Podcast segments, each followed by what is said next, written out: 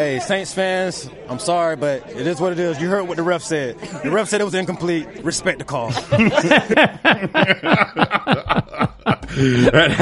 han, har, han har, man, kan, man kan sige meget, men han har humor, ham der Nickel Roby Coleman. Det er altså, øh, han er nok en af de mest omtalte spillere, som øh, ikke har fået kastet et flag imod sig på noget tidspunkt. Altså, øh, sikkert play, vi kommer naturligvis til at tale mere om ja. det, men god humor det må man sige. Nickel altså, Roby Coleman. Ja, det kan godt være, at uh, Saints fans uh, har det en lille bitte smule mere anstrengt uh, med hans, uh, hans humor, end, uh, end vi har. Nå, du lytter til uh, NFL-showet, der er produceret af Kvartrup Media og optaget live on tape i samarbejde med Odset fra Danske Spil.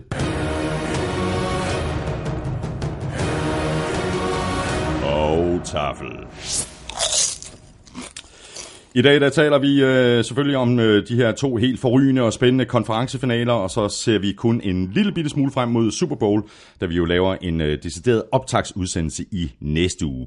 Senere i dag der laver vi en lille ekstra podcast, øh, ligesom vi gjorde før jul, en øh, Q&A special, hvor vi samler op på nogle af de lytterspørgsmål, som vi har skubbet i løbet af sæsonen. Men øh, først er det altså den øh, regulære podcast, som du har ørerne i, og hvor du som øh, sædvanligt kan se frem til Otze-quizzen fra Otze for Danske Spil, ugen spiller for Tafel, det quiz fra Armstrong og sprøde spilchips fra Elming.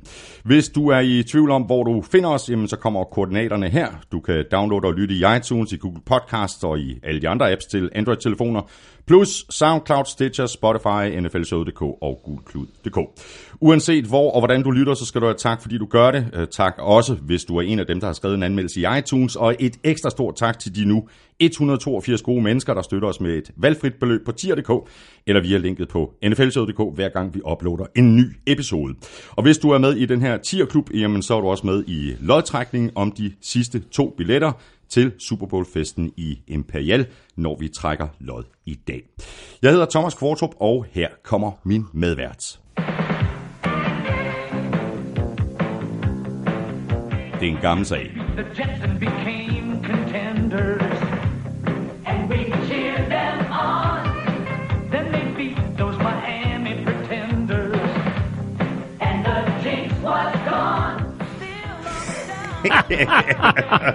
Hvad er det her?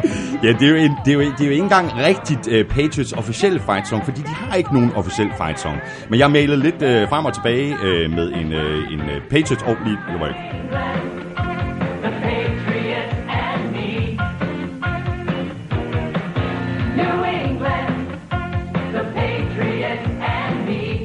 Jeg har mailet lidt frem og tilbage med en af vores øh, gode lyttere, en Patriots-fan, der hedder øh, Michael Du Jensen, øh, og han sagde, åh, oh, please, nu, nu skal I stille, spille Patriots fight song, og så mailede ham tilbage og sagde, men der er ikke nogen fight song jo. Og så blev vi enige om, at det her, det var det bedste bud. Det er tilbage fra 80'erne, og det var, det var ligesom, og man kan ligesom høre, det var dengang, hvor det var stort, at de slog Miami og slog Jets. De, de slog Jets, og så slog Miami, and, and the jinx was gone, tror jeg, det sang, ikke? Yeah. Æ, og så lyder den jo fuldstændig ligesom introen til sådan en amerikansk 80'er tv-show. Ja, fuldstændig. Okay. Fuldstændig. Ja. New England Patriots and me. Uh, ja. ja, præcis. Nå, men ja, ved du hvad, jamen, øh, jamen øh, fantastisk, så fik vi også øh, spillet noget, øh, noget, noget Patriots. Og man skal jo lægge mærke til, at øh, New England Patriots jo startede i 1960 som Boston Patriots, og der findes faktisk nogle, øh, sådan nogle intro-sange, eller nogle march-sange, eller et eller andet, med noget hornorkester og så videre, ja, fra ja. den gang. Øh, jeg ved ikke, om det er deres officielle fight song, men det her, det er, det er, det er faktisk første gang nogensinde, jeg hører den her. Det var faktisk også øh, første gang nogensinde, jeg ja. hørte den, da, da jeg fandt frem til den her for et øh, altså, par og jeg, jeg har været på Gillette, øh, er det to eller tre gange nu, og, og den er aldrig blevet spillet. Den er ikke blevet spillet. Nå, ved du hvad, øh, Lars, vi kan lige så godt uh, få, det, få det en lille smule af, af vejen først, fordi vi talte jo også om det på det her tidspunkt i, i sidste uge, vores, uh, vores picks, uh, da vi, da vi skiftes til at vælge kampe tilbage i, uh, i uge 17, altså før playoff uh, gik i gang. I sidste uge, der var vi 8 af 8, nu er vi 8 af 10, fordi vi havde jo uh, skudt på, at Super Bowl ville blive imellem Chiefs og Saints. Saints. Sådan gik det ikke. Nej, det gjorde det ikke. Det var to øh, fantastiske semifinaler, to øh, fantastiske konferencefinaler. Øh, NFC-finalen gik i overtime. AFC-finalen gik i overtime. Det var øh, første gang ever på en slutspilsdag, at to kampe gik i overtime. Mm. Altså det er aldrig sket før. Nej. Der har været én kamp, men aldrig nogensinde på en slutspilsdag i NFL's historie er to kampe gået i overtime. Og så de her to øh, konferencefinaler øh, blev jo øh, frem og tilbage og nøjagtigt lige så spændende, som vi ja. kunne håbe på. Og gav os alt det, som de første to uger af slutspillet ikke gjorde. Præcis. Lidt skuffende wildcard-kampe, mm. øh, måske endnu mere skuffende divisionskampe, øh, og så de her to fabelagtige øh, konferencefinaler. Og det der med, at du siger, at øh, det, det er første gang, at, øh, at, at de begge to er gået i overtime, det var også noget, der kostede øh, oddset for danske spil øh, en del penge, fordi der var faktisk en del øh, spillere, altså øh, der, havde, der havde bettet på, øh, at begge kampe de ville ende i, øh, i forlænget spilletid til odds 289. Og jamen, øh, det, Nå, koster, det, koster, det koster lige nogle millioner. I, i sidste uge, der ridsede jeg jo op, at øh, der var 17 på uafgjort i den ene kamp, og 17 på uafgjort i den anden kamp. Øh, og jeg havde rent faktisk overvejet at anbefale i mine spiltips, at man skulle kombinere de to. øh, jeg sad sammen med en fyr øh, og så fodbold øh, søndag aften, som havde uafgjort i begge kampe. Det er ikke rigtigt. Men ikke kombineret. Ej! han, han, skrev også til mig, han skrev også til mig efter, hvorfor kombinerede jeg dem ikke. Men han var meget tilfreds, ikke? Altså, jo, jo, det han havde en hund på, på, på begge kampe der, men desværre ikke kombineret. Uh, men, men ja, altså, der var jo en enkelt spiller, Uh, man kan læse hele artiklen inde på Gud Klud, uh, hvor jeg har beskrevet og også har et billede af vinderkupongen. Uh, han har kombineret fire kampe, inklusive de her to semifinaler, og vendt sammenlagt 1,1 millioner kroner. Og så tænker folk, hvad meget han så spillet? 30. Han har spillet 30 kroner. Han har, spillet, han har været nede og, øh, og vekslet pant ind, og, øh, og så tænker han, hvad skal jeg bruge de 30 kroner til? med det. Ja, præcis. Nå, der, var, der var fest i går, vi smed lige pant ind her. Og så, nå, så han brugt de 30 kroner, så fik han 1,1 millioner kroner tilbage. For fuldstændig vanvittigt. Øh, og Dansk Spil øh, fortalte, at der var omkring 125 danskere, som havde kombineret de to krydser. Og det havde de altså måtte punkt 1,4 millioner kroner ud for. Sådan kan det gå. Øh, stærke sager. Øh Claus Hemmelen, ved du, at der også er stærke sager? øh, chili-kugler fra Chili Claus. ja, det er i hvert fald stærke sager. Dem, dem har vi ikke, men vi har til gengæld uh, taffetips. Sådan, jamen... Øh... Du rækker ud efter sækken, og ved du hvad, vi kører en lille bitte smule på pumperne det sidste på sæsonen, så der er faktisk, jeg skal omkring, jeg bliver nødt til at komme omkring taffel i næste uge. Så, jamen... Øh... Men, det, men det er gode ting. Der vi er det originale det er vi NFL-showet. Så original tips. Så er der uh, Move the Sticks, og naturligvis, apropos stærke sager, Chili cheese rings.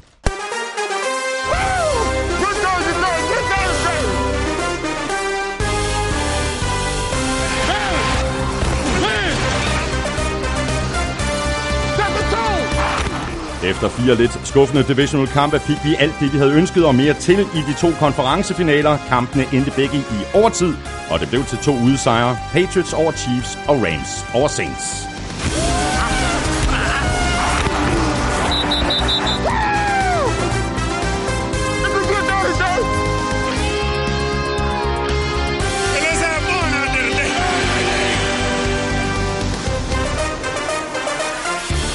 Der var især et kald, der to overskrifterne i den ene kamp. For non-callede konsekvenser bliver reglerne ændret. Og hvad med overtidsreglerne? Er det rimeligt, at kun det ene holds angreb fik chancen i den anden kamp?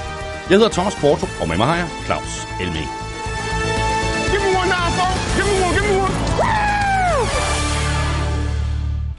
Nå, Elming, lad os lige uh, tage en, en runde på, uh, på de her dommerpræstationer, så den helt overordnet, vi kommer mere specifikt ind på nogle af de her uh, mere eller mindre kontroversielle uh, dommerkald, uh, når vi taler om kampene. Fordi der var jo flere tvivlsomme kald i de her kampe, og ikke kun det der ene i, i Saints Rams. Det har været en udfordring hele sæsonen med øh, kald, som øh, vi jo som tv-seere er så heldige med, at vi kan sidde og se i langsom og i super slow, og så kan vi sidde og sige, hold op, hvor er det ringe, at han ikke ser det. Mm. Og der er også nogle af de her kald, hvor man tænker, at det er jo en katastrofe, at han ikke ser det. Der er også nogle kald, som er fantomkald, hvor de tror, de ser noget, ja, og så kaster et flag. Og det var der faktisk også her i weekenden. Mm. Og det er jo de der ting, som gør, at vi sidder øh, og sviner dommerne. Men NFL er et vanvittigt hurtigt spil. Og det er så dejligt at sidde og se det på tv, eller sidde og se det på tilskuerpladserne 50 meter op fra. Men når du står nede på sidelinjen, så går det her bare så stærkt. Og jeg skal aldrig glemme, at det her det er ikke NFL, men det her det er Danmark. En 10 år efter, at jeg var færdig med at spille, så var jeg ude at se Aarhus Tigers spille. Og så stod jeg nede på sidelinjen sammen med min bror, og så en eller anden spiller blive kørt ud over sidelinjen. Og jeg kiggede på ham, så tænkte jeg, det er jo sindssygt, at vi nogensinde har spillet det her. Det her det er jo et vanvittigt spil. Det er et vanvittigt spil. Og det går så stærkt. Så når det her, det var i Danmark, så forestil dig, hvordan det er i NFL. Hvor de spillere, der løber rundt derinde, det er nogle af verdens aller, aller hurtigste. De ting, de foretager sig, enten det er i lige, lige linje ned ad banen, mm. eller det er, er sådan juke moves, eller hvad de nu foretager sig ud af siden, og der kommer en bold flyvende, med, som er, er, er sendt afsted af en eller anden raketarm. Det er splitsekunder, vi snakker om. Og det er da så nemt at se på et, et fotografi, at ja, der er en spiller, der bliver ramt her langt tidligere, end der ankommer en bold.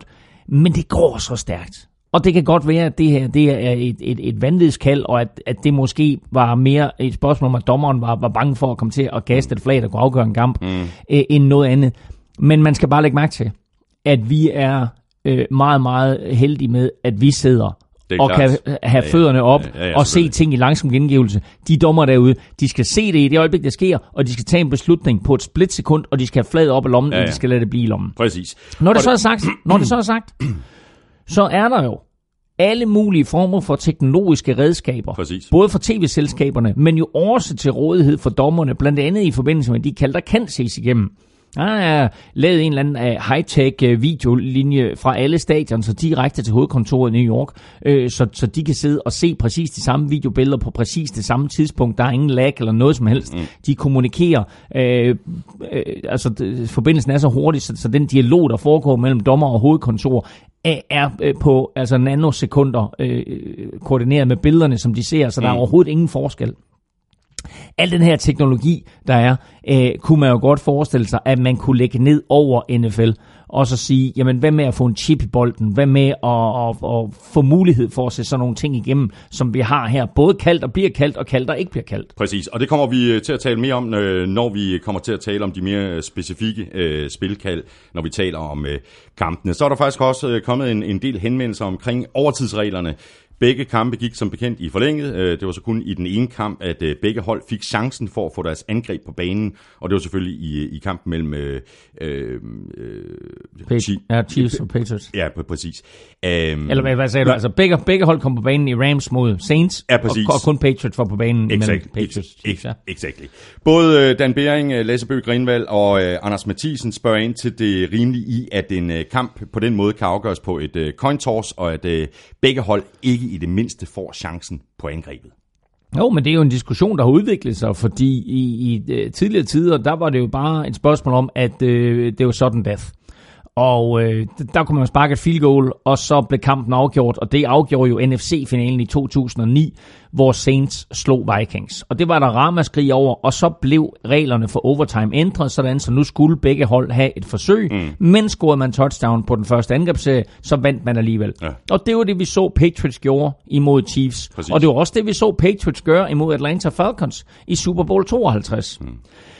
Og man kan sige, det ensartede ved de to kampe, det var, at da Patriots de fik bolden, der var modstandernes forsvar så trætte, at de ikke kunne stoppe Patriots, og så var Tom Brady selvfølgelig super, super skarp. Mm.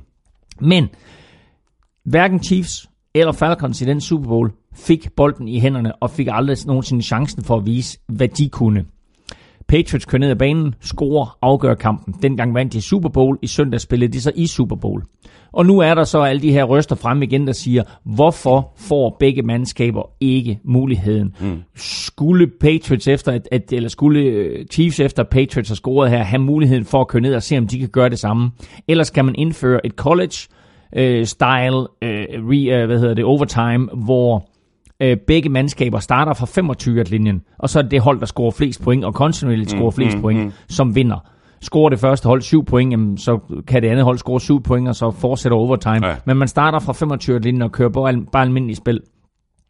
Er det en god løsning? Eller hvordan skal man lave en løsning? Det her er i hvert fald øh, uholdbart forstået på den måde, at det selvfølgelig er ærgerligt for Chiefs holdet, spillere, trænere, men også for deres fans, at de aldrig nogensinde får chancen for og, at se, hvad kan med Holmes i præcis. en overtid. Ja, og jeg synes, jeg synes altså, med, med, med, vi, vi har talt om det et hav gange, Claus, altså, at NFL som liga har truffet en beslutning, det kan man jo øh, se i, i overvis med alle de regelændringer, der er blevet lavet, der, der, der, der giver øh, flere og, og flere fordele til angrebene. Altså, man ønsker en, altså en offensiv liga, så dur det ikke, at begge hold ikke får chancen. Altså, mm Ja, så kan man jo man, man kan gøre det sådan, som du, øh, du, mm. du peger på, college-regler. Man kan også sige, at okay, hvert hold får i hvert fald chancen en gang, og så kan man sige, så er det sådan death øh, derefter. Mm. Ja, der, der er mange måder at gøre det på, men jeg synes som minimum, at begge holds angreb skal have chancen for at, øh, for at sætte point på tavlen. Ja, og det man kan sige, det er, at man kan jo vælge at betragte på den måde, at øh, tidligere, der var der jo forskel på overtime i Øh, og det er der sådan set stadigvæk i grundspillet og i slutspillet. Så man kan stadigvæk godt have det, øh, det, de, overtidsregler, de overtidsregler, som vi har nu, dem kan man sagtens stadigvæk godt køre i grundspillet, og så sige, fint, der er det, vi kører efter det. Mm. Men i slutspillet, der skal begge mandskaber have chancen. Ja, ja. Sådan så i det øjeblik Patriots har scoret touchdown, jamen så ved øh, Chiefs, at de skal ned og score touchdown. Præcis. Og så får vi jo faktisk en super, super fed afgørelse på en kamp, hvor vi ved, at de skal ud og bruge fire downs. Ja, ja. De skal ja, ud og, ja. og have scoret. Hvor hvis Patriots har scoret field goal, så bliver det stadigvæk så bliver det lidt mere taktisk. Det der er med ja, så kan de udligne med, med, med field goal, og så er og det eventuelt sådan death. Eller overtiden videre. Whatever. Ja, så kan det også være sådan death. Ja, præcis. Ja. Eller også, hvis de scorer touchdown, jamen så er det så slut. Øhm, men det man kan sige, det er, at, at, at de her hensyn jo er, i hvert fald officielt er taget ud for spillernes sikkerhed at det er hårdt at spille 60 minutter, så når du så pludselig skal ud og spille yderligere minutter, så tager det bare øh, øh, ekstra kræfter og gør det lidt mere sandsynligt, at du får en eller anden voldsom skade. Så derfor så vil NFL gerne have en spændende afgørelse, men samtidig også, i hvert fald officielt, beskytte spillernes helbred. Øh, om det så er reelt eller det ikke er reelt, mm. det ved jeg ikke, men altså, det er i hvert fald grunden til, at, at uh, overtime er skåret ned fra 15 til 10 minutter i grundspillet. Øh, men man kunne sagtens have forskellige regler fra grundspil til slutspil, ja. og give begge mandskaber muligheden for at få bolden i slutspillet. Regelændringen fra sudden death til øh, at begge mandskaber kunne få bolden, hvis, hvis der kun blev sparket field goal, blev indført efter 2009-sæsonen. Spændende at se, hvad der sker ja, her efter ja. 2018-sæsonen. Der kommer til at ske et eller andet, det, det er jeg næsten sikker på. Så lad os lige tage en lille tur i træner, trænerkarusellen. Der er sket en lille smule, siden vi sad her øh, i sidste uge, og vi kan meget passende lægge ud med en øh, fyring i AFC, nemlig hos øh, Chiefs, der efter nederlaget til Patriots har fyret deres øh, defensiv koordinator Bob Sutton. Øh, han har jo længe været kritiseret for det her Chiefs forsvar, der, der har tilladt øh, alt for mange yards og alt for mange point. Og det her øh, øh, nederlag i, øh, i, i overtiden øh, var så altså bare øh, dråben, der fik bæret til at flyde over.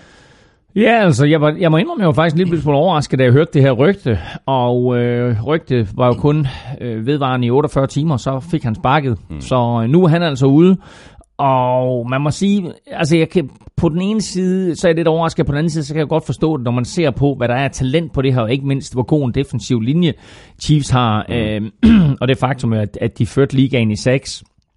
Så, øh, så kan man altså så kan man også stille spørgsmålstegn ved hvor hvor er det så det halter mm. øh, ellers ikke altså de har selvfølgelig mm. været, været rigtig svage mod løbet øh, det hold der opgiver næst flest yards ja. per carry kun undergået eller overgået om man vil af, af Arizona Cardinals men Øh, der skulle ske nogle ting her. De har et, et, et uh, high-flying, super potent angreb. Nu skal de have en eller anden form for slagkraftigt forsvar. Der er så meget talent, og de er jo heldige med, at de har en quarterback, som ikke er vanvittigt dyr, så de har penge til at give til andre positioner også. Så nu skulle der altså ske et eller andet på den defensive side.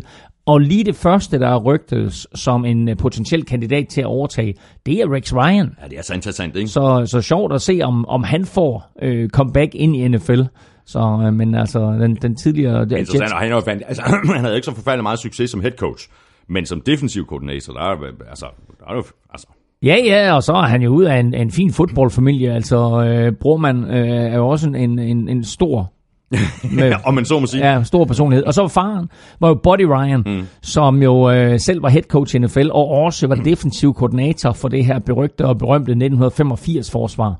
Og når man ser billeder fra sejren i 1985, så øh, ser man en guldstol, hvor der er sådan et head coach Mike Ditka, han sidder i. Men hvis man så kigger lidt længere over, så er der en anden guldstol, og der er Buddy Ryan. Så forsvaret elskede Buddy Ryan, øh, og der var altså to head coaches på det her 85 mandskaber. Der var Buddy Ryan den ene, nu er der altså en chance for, at, at Rex Ryan kommer ind og måske bliver defensiv koordinator for, for Chiefs. Rigtig spændende. Øhm, så har vi øh, Cowboys øh, offensiv koordinator Scott Linehan. Han er så ikke øh, Cowboys offensiv koordinator længere, han er nemlig blevet fyret. Han, øh, han fik fire år i den stilling. Ja, og øh, øh, også her var jeg en lille smule overrasket, selvom øh, blandt andet Emmett Smith og andre røster har været ude at sige, at øh, Scott Linehans angreb var for forudsigeligt. Scott Linehan var offensive coordinator for det Minnesota Vikings angreb, der smed 556 point på tavlen, anført af Rand Cunningham og Randy Moss, og på det tidspunkt satte en NFL-rekord for flest point øh, scoret i en enkelt sæson. Øh, og det var ligesom der, han fik sit store gennembrud, og så har han ellers øh, været en top offensiv koordinator rundt omkring forskellige steder i NFL lige siden. Men øh, her der fik han altså sparket, og øh, manden, der står først i linjen til at få jobbet, lader til at være quarterbacks coach Kellen Moore, ja. som øh, faktisk er en lærling af Scott Linehan. Øh, han var quarterback for Scott Linehan øh, tidligere, og kom med Scott Linehan til Dallas Cowboys og var backup quarterback for øh, Scott Linehan i mange år, og nu her er han så blevet quarterbacks coach, og, øh, og øh, har altså nu muligheden for at, at komme ind og blive offensiv koordinator. Mm. Og så har øh, John DeFilippo, øh, der blev fyret af Vikings øh, sådan midtvejs i, i sæsonen, han har fået nyt job øh, som offensiv koordinator hos Jaguars. Ja, det er, det er da spændende, øh, fordi altså her kan vi da tale om, om, om en glemt mand, som, øh, som pludselig popper tilbage op på radaren. Mm. og øh, nu øh, kommer han sådan lidt, øh, så ved, sådan out of nowhere, øh, bliver, selvfølgelig, bliver inden sæsonen jo hyped quarterbacks coach for, de, for Super Bowl-mesterne for Eagles, kommer til Vikings, bliver offensive coordinator, alle snakker om, det er kun et enkelt år, han er der, ja, så, så, han han head, head coach. Ja. Så skal han være head coach et eller andet sted, så bliver han fyret midtvejs i sæsonen, fordi Vikings angreb slet ikke fungerer. Nu kommer han så til Jaguars, som er en enhed, der jo i den grad har brug for en retning, og har brug for at finde ud af, hvad de vil, ikke mindst på quarterback-positionen. Mm, mm. og altså som tidligere quarterbacks-coach, så bliver det jo interessant at se, øh, hvad han kan med Blake Bortles, hvad han vil med Blake Bortles, og hvad han vil med quarterback-positionen i det hele taget, og så hvordan han har tænkt sig at skrue det her angreb sammen, fordi det angreb i Jacksonville, er så baseret på løb. Det hold i Jacksonville er så baseret på, at angrebet kan løbe bolden, tage noget tid af klokken, og så lade forsvar vinde kampe. Ja. Men når man så på, hvordan han styrede Vikings angreb i år, inden han blev fyret, så var det jo kast, kast, kast, kast, løb. Kast, kast, kast, kast, løb. Mm. Det er ikke den måde, det fungerer på i Jacksonville. Så jeg er lidt overrasket over det her valg. Jeg glæder mig meget til at se, hvad det er, de vil. Om de fuldstændig lægger strategien om dernede, eller de bare har sagt til ham, vil gerne have dig ind og styre det her, vil gerne have dig til især at tage dig af quarterback-positionen, men det her hold, det er løb, løb, løb, løb, løb, løb, løb, løb, løb, løb, løb. I særdeleshed. Løb, løb, løb, løb, løb, løb. I særdeleshed, hvis de holder sig til Blake Kast. Nej, vent. Audible. Løb, løb, løb. Præcis. øhm, ja, og så har vi faktisk også, Claus, en lille smule ballade i Philadelphia. Øh, og jeg ved ikke, om det er en lille smule eller en meget smule. Øh, der er i hvert fald anonyme kilder i omklædningsrummet, der er trætte af Carson Wentz. De vil hellere have Nick Foles som quarterback. Oh, her, hvor, er det, Bare det hvor, hvor, hvor er det svært, det der, ikke? Carson Wentz er den store stjerne. Øh, han kan ikke få det til at fungere. De hudler sig igennem sæsonen. Han bliver skadet, så kommer Nick Foles ind, og bum, så går de fra at være fuldstændig ude af slutspil sammenhæng til, at de kommer i slutspillet på en wildcard-plads, og slår Chicago Bears på udbane, selvfølgelig anført af Nick Foles, mm. og har chancen til sidst for at slå Saints, men misser chancen. Og så pludselig så opstår der de her rygter fra diverse anonyme kilder i Eagles omklædningsrum, at spillerne et, hellere vil have Nick Foles, og to, er træt af, at Carson Wentz virker meget egocentreret. Mm, og arrogant og, og så videre. De, de, kan, de kan simpelthen bedre lide Nick Foles som person. Præcis. Og øh, det er, altså her, vi har talt om det et par gange, når sæsonen er slut, så har Eagles fem dage til at beslutte sig for, hvad de gør med Nick Foles. Mm. Doc Peterson har været ude og melde ud. Carson Wentz er vores quarterback, så Nick Foles er, det har han så ikke sagt, at Nick Foles er fortid, men han har sagt, at Carson Wentz er vores quarterback, og dermed så øh, konkluderer vi, at Nick Foles er fortid i Eagles. Øh, men der er altså angiveligt øh, lidt ballade på de interne linjer. Når det så er sagt, så har nogle af holdets aller, aller største profiler, fordi det her, det kan jo godt være nogle spillere, som er sådan øh, lidt perifære, eller måske får et enkelt play eller to, eller bliver svinet til til træning, fordi de taber en bold. Så kan det godt være, det er dem, der siger, at han er, han er kæft, han er også en idiot, ikke? og han er pissirriterende, og han tror, han er noget, og bla bla bla. Ikke? Øh, mange af holdets store stjerner har været ude øh, og fuldstændig benægte, at de her ting, de foregår i mm. omklædningsrummet, og har været ude øh, og, og give deres støtte til Carson Wentz. Og det er både fra den offensive side og den defensive side. Så jeg tror, at de store stjerner på holdet, de er enige om, at Carson Wentz er quarterbacken. Og når man er stor stjerne, så må man godt være lidt arrogant. Øh, så jeg ved ikke helt, hvor de her de kommer fra, og Nej. hvor store stjerner eller små stjerner øh, de her, der kommer med kritikken er. Nej.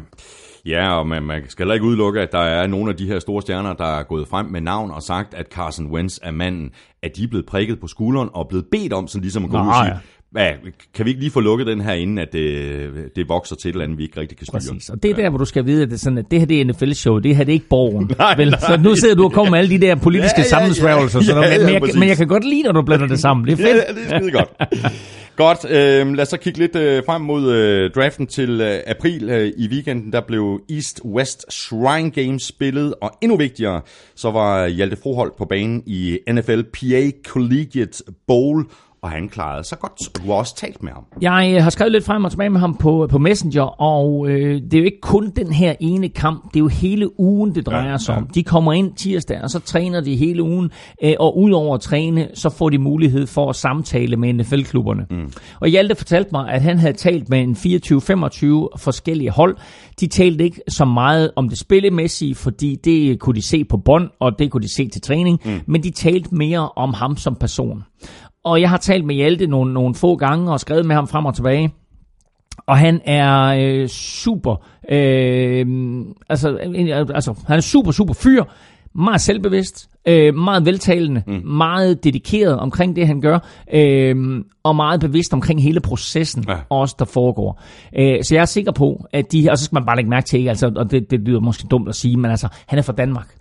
Og der er bare noget med at komme fra Danmark, hvor det er sådan, at vi er oplært på en helt anden måde for barnsben, mm. end man er, når man er amerikaner. Så han har, tror jeg, en, et helt andet livssyn. Øh, og øh, er nok på nuværende tidspunkt mere moden end mange af de spillere, han står overfor. Så jeg er sikker på, at de der NFL-klubber, der er mange af dem, der har været blown away, er ham som person. Der er ikke nogen tvivl om, i min optik, at de her interviews kun hjælper Hjalte til at blive mm. draftet højere. Mm. De kan se alt på film. De kan se, øh, hvordan han spiller, de kan se, øh, hvordan han træner, de kan se, hvor meget han, øh, han, han løfter, de kan se alle de her ting her. Det, de ikke kan øh, se, det er øh, personligheden. Mm. Og, og det er jo, som du også siger, altså det her, det er jo ikke kun kampen, det er jo, i, det er jo hele ugen op til kampen. Fuldstændig ligesom uh, Senior Bowl, som vi lige skal snakke om uh, lige om lidt. Det er også hele ugen op til, og det er jo lige præcis der, hvor coaches og alle dem, der er i kontakt med de her spillere, uh, der er i den her lejr, hvor man så ender med at, at spille de her kampe, jamen der kan man jo netop virkelig komme til at lære spillerne at kende, og finde ud af, hvordan er de skruet sammen op i hovedet. Mm, er, de, mm. er, de, er de modne? Er de klar? Er de mm. tændt? Øh, ved de det her? Hvor meget ved de? Og ja, og så sådan noget så basalt, som forstår de fodbold. Ja. Altså, øh, der er jo øh, nogle tests, hvor det er sådan, at de simpelthen stiller nogle plays op, og så siger, hvem skal du blokere på det spil her? Eller hvad skal du på det spil her? Eller hvad forventer du, der sker her? Eller mm. hvor kommer blitzen fra? Eller hvad det nu måtte være. Så, så du har øh, alt det personlige, men du har også øh, fodboldkundskaben selvfølgelig, mm. som du skal have testet. Øhm, kampen som sådan øh, taber Hjaltes øh, hold 10-7. Og det vil sige, at det har ikke været nogen offensiv eksplosion. Det er også svært at få, få sådan to angreb der til at fungere på en uge. Æh, som sådan er der ikke rigtig kommet nogen meldinger om Hjaltes præstation øh, fra øh, andre medier. Hjalte øh, synes selv, at det gik rigtig fint, så øh, ikke noget der. Æh, men kampen som sådan er heller ikke interessant for de scouts og de hold, der er dernede. Mange af holdene tager jo simpelthen hjem. Mm. Det eneste, der er interessant for dem, det er ugen op til. Ja. Det er at se ja. træningerne, mm. og det er at få lov til at, at, at tale med spillerne. Mm. Kampen er fuldstændig ligegyldig. Ja. Ja, ja. Så derfor så er, er det de her 3-4 dage, som Hjalte han har haft, sammen med de der scouts for de forskellige hold, øh, og, de, og det andre andet personale, der har været for holdene, som har været vigtige. Og der har han øh, klaret sig rigtig godt lavet til. Og så som sagt, øh, så er der i den øh, kommende øh, weekend, der er der Senior Bowl, og spørgsmål, du har jo lige siddet med med, med, med college football øh, på, øh, på TV2 Sport sammen med, med, med Bøjgaard og Claus, så du er jo meget mere inde i, i nogle af de her college-navn, end, øh, end jeg, og sandsynligvis også øh, mange af vores øh, lyttere er.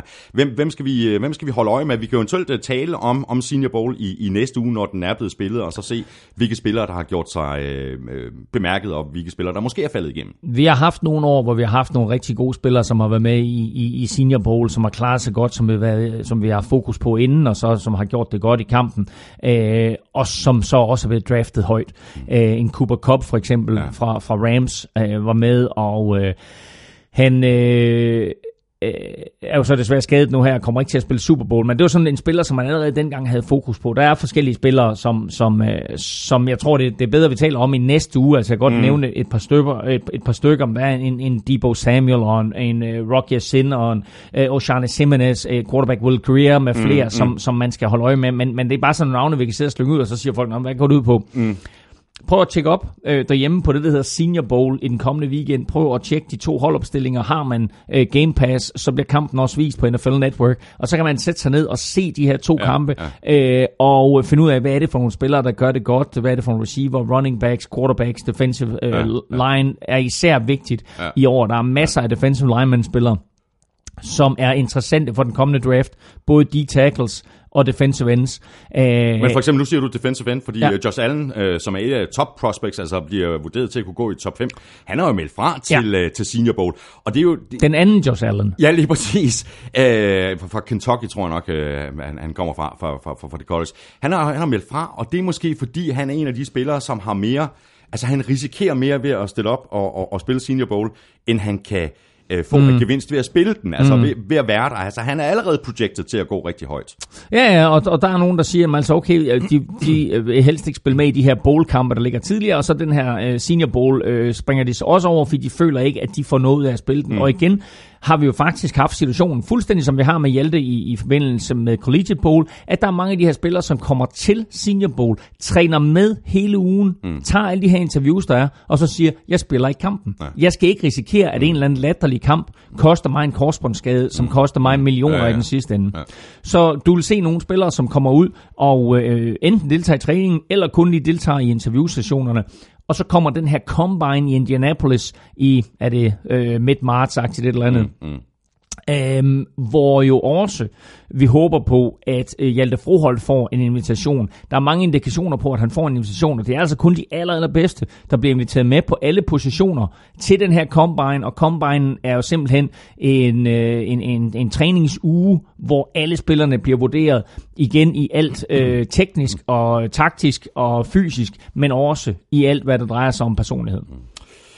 Skal vi lige runde øh, London-kampene, de er blevet offentliggjort øh, for 2019-sæsonen? Ja, rigtig, rigtig spændende, at, øh, at NFL meldte øh, de fem London-kampe ud, eller undskyld, de, de fem internationale kampe, øh, inklusive de fire London-kampe her i den forgangne uge. Der er ikke sat hverken datoer eller stadions på, det vil sige, der er sådan set sat to stadions på, øh, fordi vi ved, at øh, Chiefs måske får chancen for at spille i Mexico City. Altså sidst de skulle spille i Mexico City, mm. der blev kampen flyttet til Los Angeles. Mm. Og interessant nok, så skal de spille mod Los Angeles Chargers. Oh. Så ikke Los Angeles Rams den her gang, men Los Angeles Chargers, og det er trods alt noget af et brag, ikke? Altså ja, begge, begge ja. mandskaber endte 12 og 4 i sæsonen. Mm.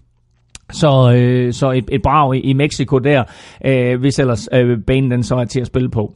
Øh, det ved vi, det bliver på Azteca Stadion. Så ved vi, at Jacksonville Jaguars også skal spille divisionsomkør, og det mod Houston Texans kunne også blive rigtig, rigtig interessant mm. opgør jo. Mm. Og det ved vi, det er på Wembley.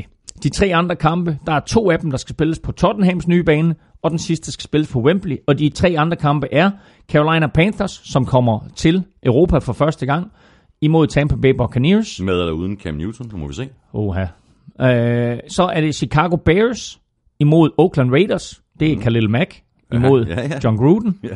Så er det Cincinnati Bengals imod Los Angeles Rams, altså måske Super Bowl-mestrene uh. i London. Og så altså som sagt Texans imod Jaguars, og også første gang, at Texans kommer til Europa. Og det betyder så, at 31 ud af NFL's 32 mandskaber har været i London og spille. Det er kun Green Bay Packers, der, der mangler. Ikke? De der arrogante ostehoveder op nordfra siger, vi er totalt ligeglade med det europæiske publikum. Vi holder os herop, og så laver vi ja, noget Wisconsin Emmentaler. Ja, det er god med dig. Nå, men på papiret, de her fire kampe, på papiret lige her nu, så, altså, ser det ud til at blive fire rigtig gode kampe, ikke? Altså, det kan blive fire interessante kampe. Altså, ja. der, jeg har set folk, der siger, ej, det er lort. Men altså, prøv at høre, NFL er, er, ja. den her amøbe, du i den her størrelse, der udvikler og, og, og ændrer sig hele tiden. Så det, her, det kunne sagtens blive uh, super fede kampe. Panthers mod Bucks, divisionsopgør. Texans mod Jaguars, divisionsopgør. Uh, Bears mod Raiders. Uh, ja, rigtig, rigtig interessant, ja, ikke? Og så Bengals, den er sådan lidt Bengals mod Rams, kunne godt på papiret ligne blowout til Rams, mm. men det er trods alt muligt, der er mulighed for, at vi får ja. N, øh, altså NFL-mesteren, Super Bowl-mesteren at se, ikke? og så må vi se, hvor Bengals de er hen til det tid. Nå, Elming, nu skal vi have trukket lodder om øh, de her øh, sidste to billetter til øh, Pepsi's Super Bowl Party i øh, Imperial i øh, København den 3. februar. Salget af billetter er i øh, fuld gang på Ticketmaster, og sådan som jeg har forstået det, så er det vist om at skynde sig, fordi der skulle kun være få billetter øh, tilbage. Øh, de her billetter, de koster 399 kroner stykket, og for den pris, der får du kampen på Nordeuropas største lærred. Derudover så er der amerikansk buffet og to timers øh, gratis fadøl fra kl. 20 til 22, og så selvfølgelig en øh, hulens masse underholdning og konkurrencer frem mod kickoff kvart over midnat. Og øh, Elming, du er med til at og står for hele den her underholdning til arrangementet. Ja, ja, så øh, Jimmy Brygger og jeg, vi er der, og øh, bliver jo øh, bliver super sjovt at lave det inde i Imperial, og få øh, Super Bowl op på 22 meter lærred. Der er, øh, der er god mad, der er masser af drikke og så videre, øh, og så forhåbentlig og man ikke også en, nogle en, en, fyldt sal, og så kører jeg selvfølgelig, ja, selvfølgelig en, det. en enkelt lille quiz, og der vil være en, en øh, der vil være lidt video med, med, med forskellige øh, reklamer fra, fra Super Bowl, et cetera, et cetera. Det kan være, at jeg laver en enkelt top 5 også. Oh, ja, ja. det er stærkt. Jamen altså, som sagt, så er salget af de her billetter i, i fuld gang på Ticketmaster. Du skal skynde dig, hvis du godt kunne øh, tænke dig at være med. Men uh, lige her nu, der trækker vi altså lod om uh, to billetter blandt alle, der støtter os med et uh, valgfrit beløb på tier.dk. Hver gang vi uploader en ny episode, hver fem, du støtter med, giver dig et lod i lodtrækningen. Claus, du er the one and only lykkens gudinde. Sådan der. Og jeg trækker en vinder. Og nu må vi hellere holde os inden for GDPR-reglerne og bare sige, at øh, vedkommende hedder Thomas M. Johansen. Thomas M. Johansen, jeg har din øh, mail, og jeg sender dig en øh, mail senere i dag, og så håber jeg meget, at øh, du har mulighed for at øh, tage en af dine venner med i øh, Imperial den øh, 3. februar. Sidste lille bitte ting, eh, Claus, inden vi går videre til, eh, til quizzerne her i udsendelsen og, eh, og kampene. Vi, vi talte jo om Antonio Brown i, i sidste uge, og hvor han ender med at spille i 2019-sæsonen. Endnu en gang, der lytter folkene på Oddset for Danske Spil, de lytter med og de har øh, faktisk lavet et spil, øh, som er, øh, man, kan, man kan sætte penge på, hvor han er at finde øh, Antonio Brown i 2019-sæsonen. For Niners er lige nu øh, favoritter. Øh, sidst jeg tjekkede, der stod de til odds øh, 3, så efterfulgt af Bills, Raiders og Colts, men der, der er mange hold, som, øh, som der bliver, bliver spekuleret i. Jamen, der er også øh, en, en, en hel del klubber selvfølgelig, som er interesseret i Antonio Brown. Øh, udfordringen er selvfølgelig, hvor meget skal de give for ham, og, mm. og øh, altså både økonomisk, men også, hvad skal de give øh, Steelers af draft picks, etc. Så øh, det, er, det er selvfølgelig noget, vi, vi mm. følger øh, uden for sæsonen. Der er jo mange ting at tale om nu her de næste 14 dage, ja. inden sæsonen slutter. Men når så sæsonen er slut, så har vi Nick Foles, vi skal have fundet ud af. Vi har Antonio Brown, vi skal have fundet ud af. Og vi har en hel Raiders stadionsituation, vi skal have fundet ud af. Vi skal have quizzen. Åh. Oh. Det er tid til quiz, quiz, quiz, quiz, quiz. Jamen, øh... Yeah. Yeah, yeah. Skal vi til det? Vi skal til det. Øhm, Patrick Mahomes og Drew Brees blev begge to slået ud i weekenden. Mm. Men jeg tror godt, vi kan antage, at en af de to bliver kåret til årets MVP. Ja. Og hvis vi tager det, så vil det endnu en gang vise sig, at årets MVP ikke vandt Super Bowl. De sidste 17 MVP's har faktisk ikke vundet Super Bowl. Okay. Øh, jeg lyver for dig. Det er faktisk de sidste 19. No. Øh, jeg løg for dig. De sidste 19. 10 er ikke kommet i, og 9 har tabt. Inklusiv de sidste 3 år, hvor det var Brady, Matt Ryan og Cam Newton. Ja så spørgsmålet er simpelthen, hvem var den sidste MVP, der også vandt Super Bowl? Uh. Can't do it. Den sidste MVP, der også vandt Super Bowl. Okay, interessant. Blev han også øh, Super Bowl MVP? Øh, det vil jeg faktisk ikke fortælle. Nå, det er godt. Jamen, øh, okay. Ja, jeg, er, jeg, er forholdsvis, øh, jeg er forholdsvis blank øh, lige, øh, lige for nuværende. Nå, så du skal, du skal ikke snydes. Øh, her kommer Dick-quizzen fra Mr. Dick Pusher Søren Amstrup. Det var sørme også på tide. Tænk, at Tom, Terri- Tom Terrific bliver ved med at gide. Nederlag, fiasko, uheld og sover. Han er Bostons mest uheldige borger. Endelig fik han lidt succes. But velkommen til Lombardis ultimative buffet. En karriere med ærgelser og skandaler. Hvilket hold har tabt flest AFC-finaler? Ah, It's a good one. Og det, og det, og det, det, det faktisk, jeg synes faktisk, det er et af hans bedste digte overhovedet, det der. Ja, det er super godt. Det er det. Dejligt ironisk. Nå, du fornemmer sarkasme. jeg fornemmer, fornemmer det godt. Oha, hvilket hold har tabt flest AFC-finaler? Siden 1970. Nå, det skal, ja, siden 1970. Ja, men der har jo heller ikke været AFC-finaler for nej, nej, men, før det. men det bare lige for... Ja.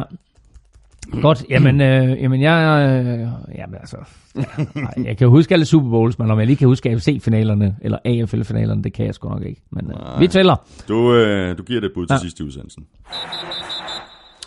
Nu åbner vi nemlig for, øh, for alvor øh, festen med øh, gennemgangen af de to konferencefinaler. Vi begynder med NFC-finalen mellem øh, Saints og Rams, øh, der altså sluttede 23-23, og derfor måtte I forlænget. Og der endte Rams, som jeg trak det længste strå med et 57-yard field goal af Greg the Leg, a.k.a. Legatron, endda på et øh, dårligt øh, snap. Men Claus, vi kommer ikke, øh, vi kommer ikke udenom at tale om, øh, om det, der gik øh, forud for det her, nemlig den pass interference, som så ikke blev kaldt på, på Rams cornerback Nickel Roby Coleman øh, på 3. down og 10 i slutningen af regulær spilletid. Det er da det største non-call ever. Hvad for pass interference snakker du om? Oh, yeah. Ham var ikke pass interference. Hvad snakker du om? Hey, Saints fans, I'm sorry, but it is what it is. You heard what the ref said. The ref said it was incomplete. Respect the call. Nå, så snakker vi ikke mere om det. Vi åbner med at tale om den, og, øh, og selvfølgelig er det, en, er det en katastrofe. Det er en katastrofe, når man øh, ser øh, fotografier, som jo viser, at, at øh, Nickel Roby Coleman, han knuser Tommy Lee Lewis, og bolden hænger fire meter bag ved ham. øhm, det er også en katastrofe, at der er minimum en dommer, hvis ikke to dommer, som ikke tør lave det her kald. Ja. De tør ikke at være den dommer, der kaster flaget, giver Saints en ny første down, fordi med en første down, så kan Saints køre altid af klokken, og så er det bare et spørgsmål om, at Will Lutz, han øh, sparker det afgørende field goal. Han sparker trods alt et field goal her øh, på playet efter, som ja. Bringer Saints foran. Mm. Øhm, Men efterlader en hulens masse tid. efterlader en hulens masse tid. Øh, Så øh, det her er selvfølgelig et katastrofekald. Og det har også allerede nu været fremme, at NFL til maj måned, når øh, den her regelkomité mødes, mm. at så vil den her og flere andre regler blive taget op og blive diskuteret, øh, og måske gøre, at øh, det bliver muligt at se spil igennem, Ja, det er at se præcis. flag igennem. Ja, det er lige præcis det. Der er flere, flere af vores lyttere, der spørger ind til Henrik Drejer Andersen og Anders Korts, øh, spørger lige præcis ind til, om det her non-call øh, kan føre til en regelændring, sådan at head coaches får muligheden for at kaste røde flag, så sådan et spil kan ses igennem. Og det, der, der, der siger du altså, det er der allerede snak om, at, øh, at man, man vil tale om. Jeg skrev en artikel i går ind på Google Klud, så gå ind og tjek den, og den er med baggrund i øh, noget inside-information, som en journalist fra Washington, der hedder Mark Maskey, han har, mm. hvor han siger, at allerede nu, så øh, vil regelkomiteen øh, på baggrund af en henvendelse fra ejerne, tage den her situation op, og ikke nødvendigvis den her situation, men, men hele det faktum, om man skal give mulighed for at se flere ting igennem. Vi kan jo se, vi kan tage den her situation her, fordi øh, det er selvfølgelig den mest omtalte. Den koster Saints sejren, det er der ikke nogen tvivl om. Men bare på angrebsserien inden, der er der en klar face mask Der der på Jared imod Goff. Jared Goff, ja. Som heller ikke bliver dømt. Den har så givet Rams første down på 1-yard-linjen. Mm. Øh, så har de scoret touchdown, og så er de pludselig foran.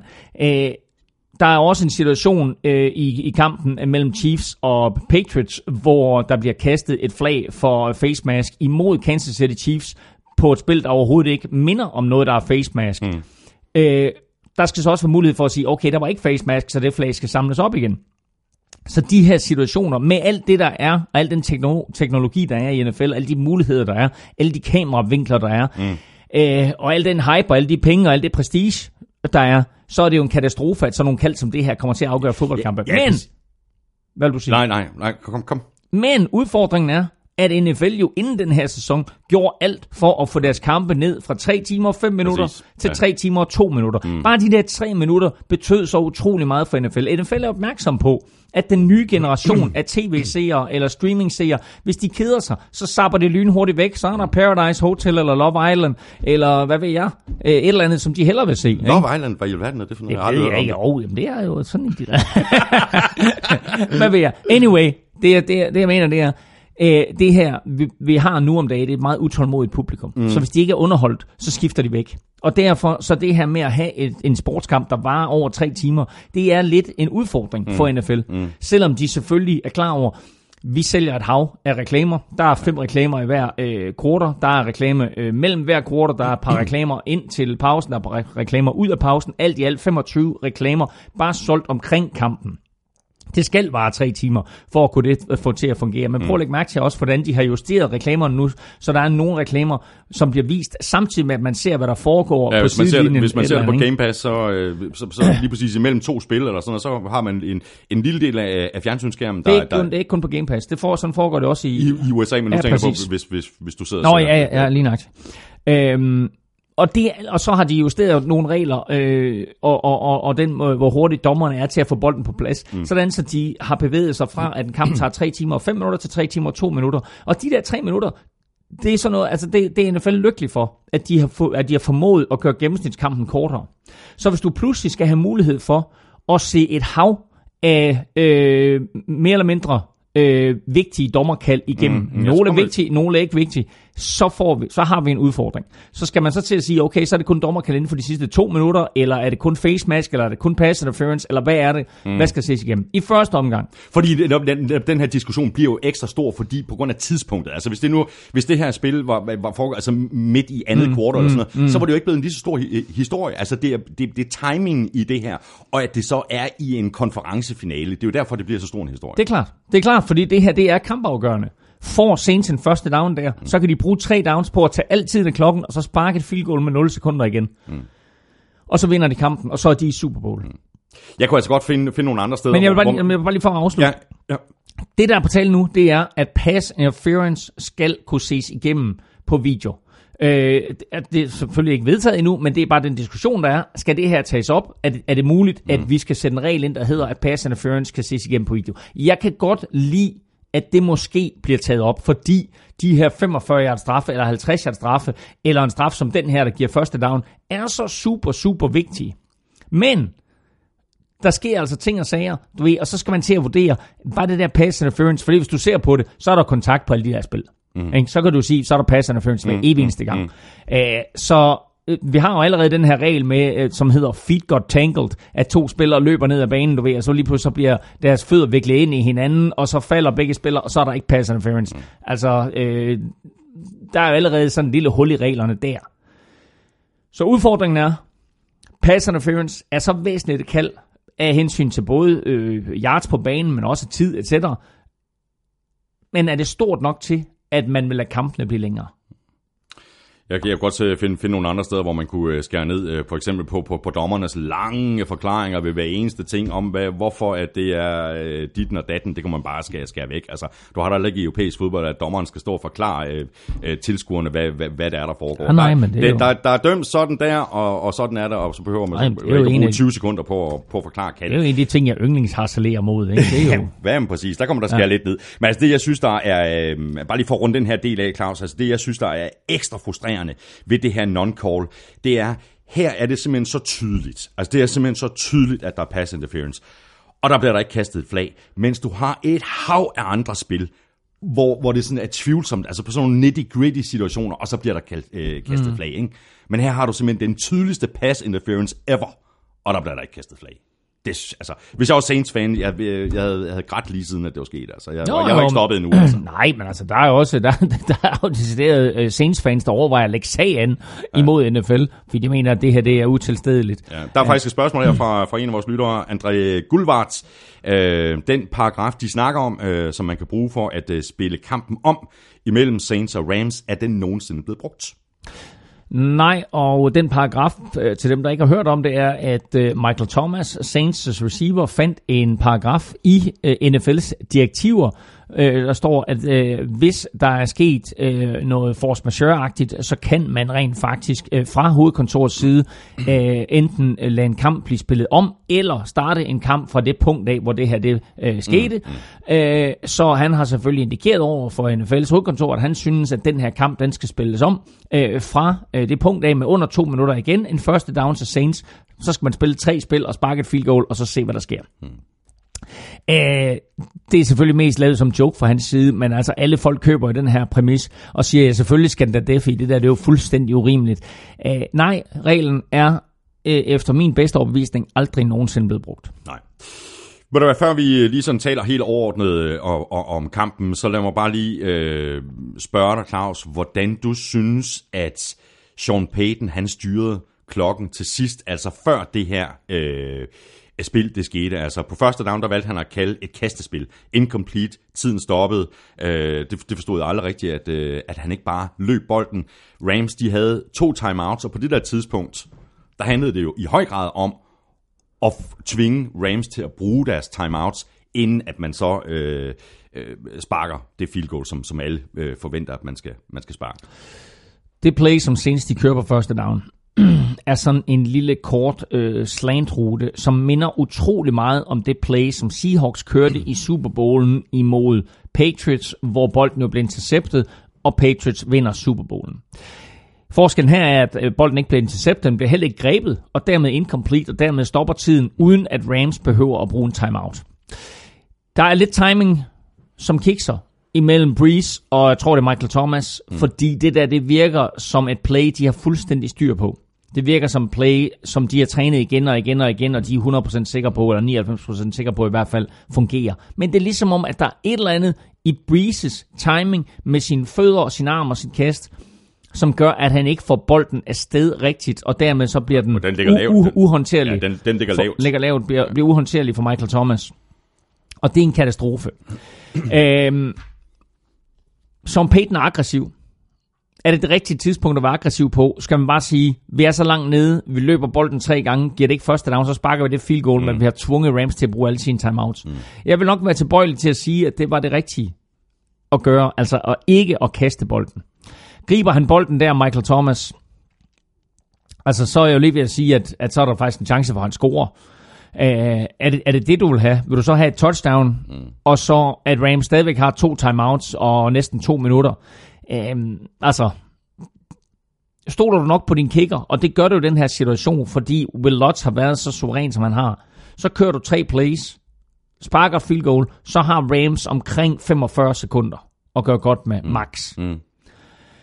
Så det tror jeg, det, det, det har været den rigtige løsning for ja, Sean Payton. Ja, ja, Men altså, vi sidder her, og fans sidder øh, rundt omkring over hele verden og betvivler de der head coaches.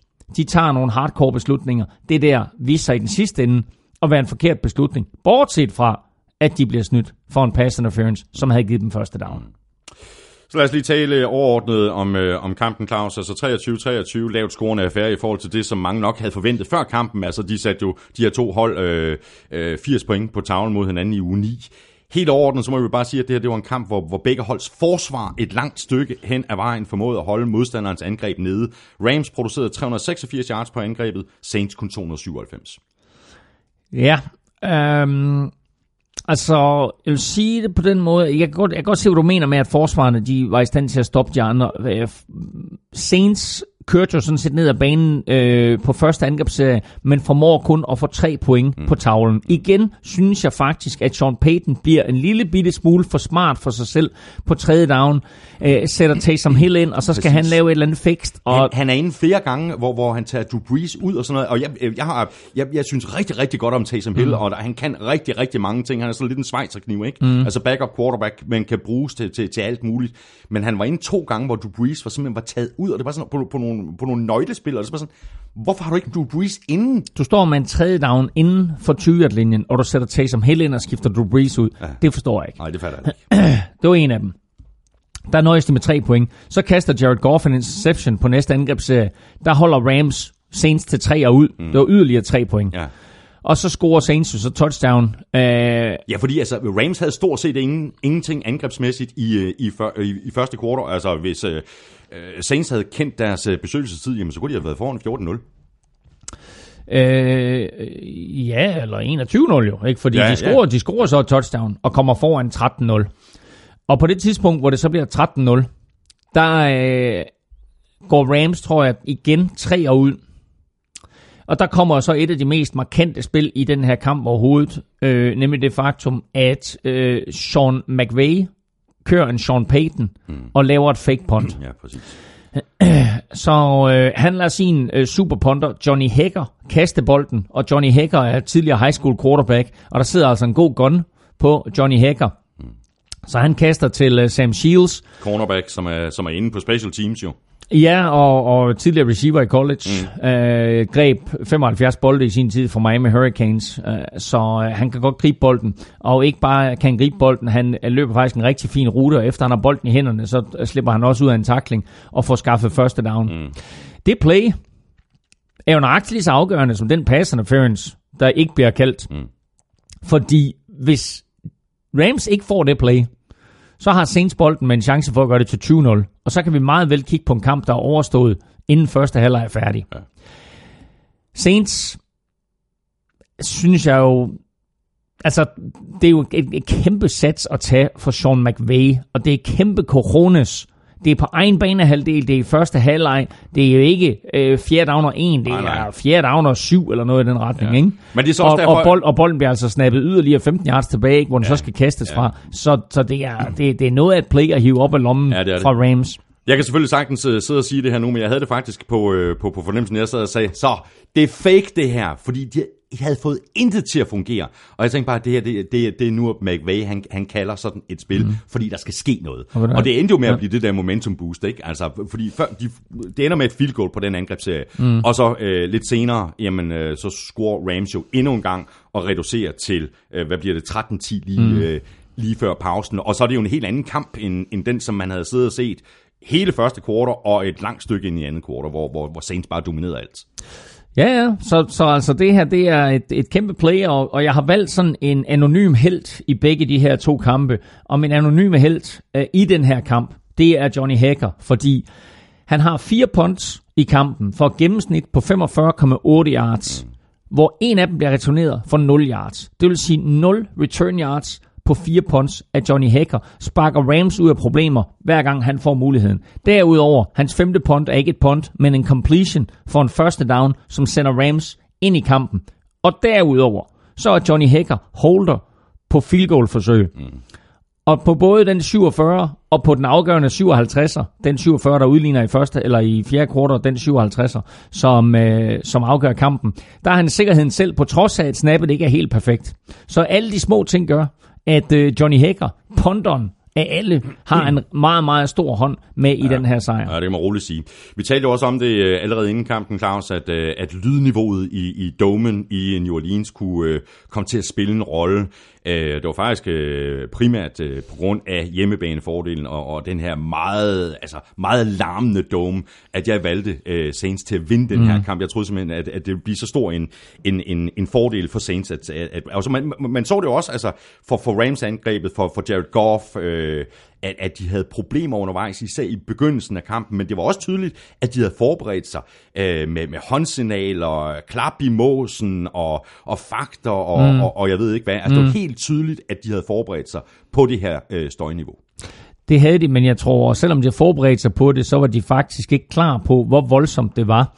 Du kunne se, at øh, Jared Goff havde store problemer med at høre, mm. hvad Sean McVay sagde til ham. Uh, han stod sådan og, holdt sig førende på hjelmen for at, at få den optimale lyd ud af, af de hørebøffer, han har inde i hjelmen, og kunne nærmest stadigvæk ikke høre McVay. Og når han så skulle give signaler videre, så var det svært nok for ham bare i hotlen at fortælle holdkammeraterne, uh, hvad der skulle ske. Mm.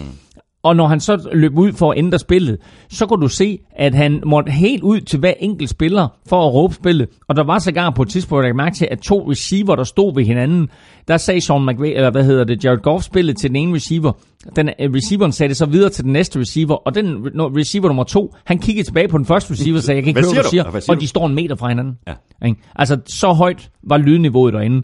En kæmpe, kæmpe fordel for Så du, Saints. det der, så du det der klip på nettet med, med, med det der glas vand, der, der, der, der står og, og, og ryster op i, øh, op i en af det, jeg tror, Nej, sådan nej, en VIP-box. nej, nej. Altså det er som, hvor, jeg, jeg, jeg troede, der stod, det var ligesom en T-Rex, Ja. ja. der kom, ikke? Ja. Ja, men det, det, det var angiveligt også rigtig, rigtig voldsomt, og, og, og hele stadion rystede. Så en, en, en kæmpe fordel, og super disciplineret publikum, fordi det var jo ikke Øh, det var ikke kun, når Rams havde bolden, at de larmede. Det var på Rams' første down, anden down, ja, ja, tredje down, og ja, for skyld på fjerde ja, down. Det var på alle downs. Så det var de fleste tilskuere, ikke? de sidder og hygger sig, og så får de en hotdog og en sodavand, og så, nå, hey, vi skal larme det tredje down. De larmede på hele alle tiden. downs. Ja, hele tiden. Og, og, og det var faktisk en, en meget, meget markant faktor hmm. i hele første halvleg.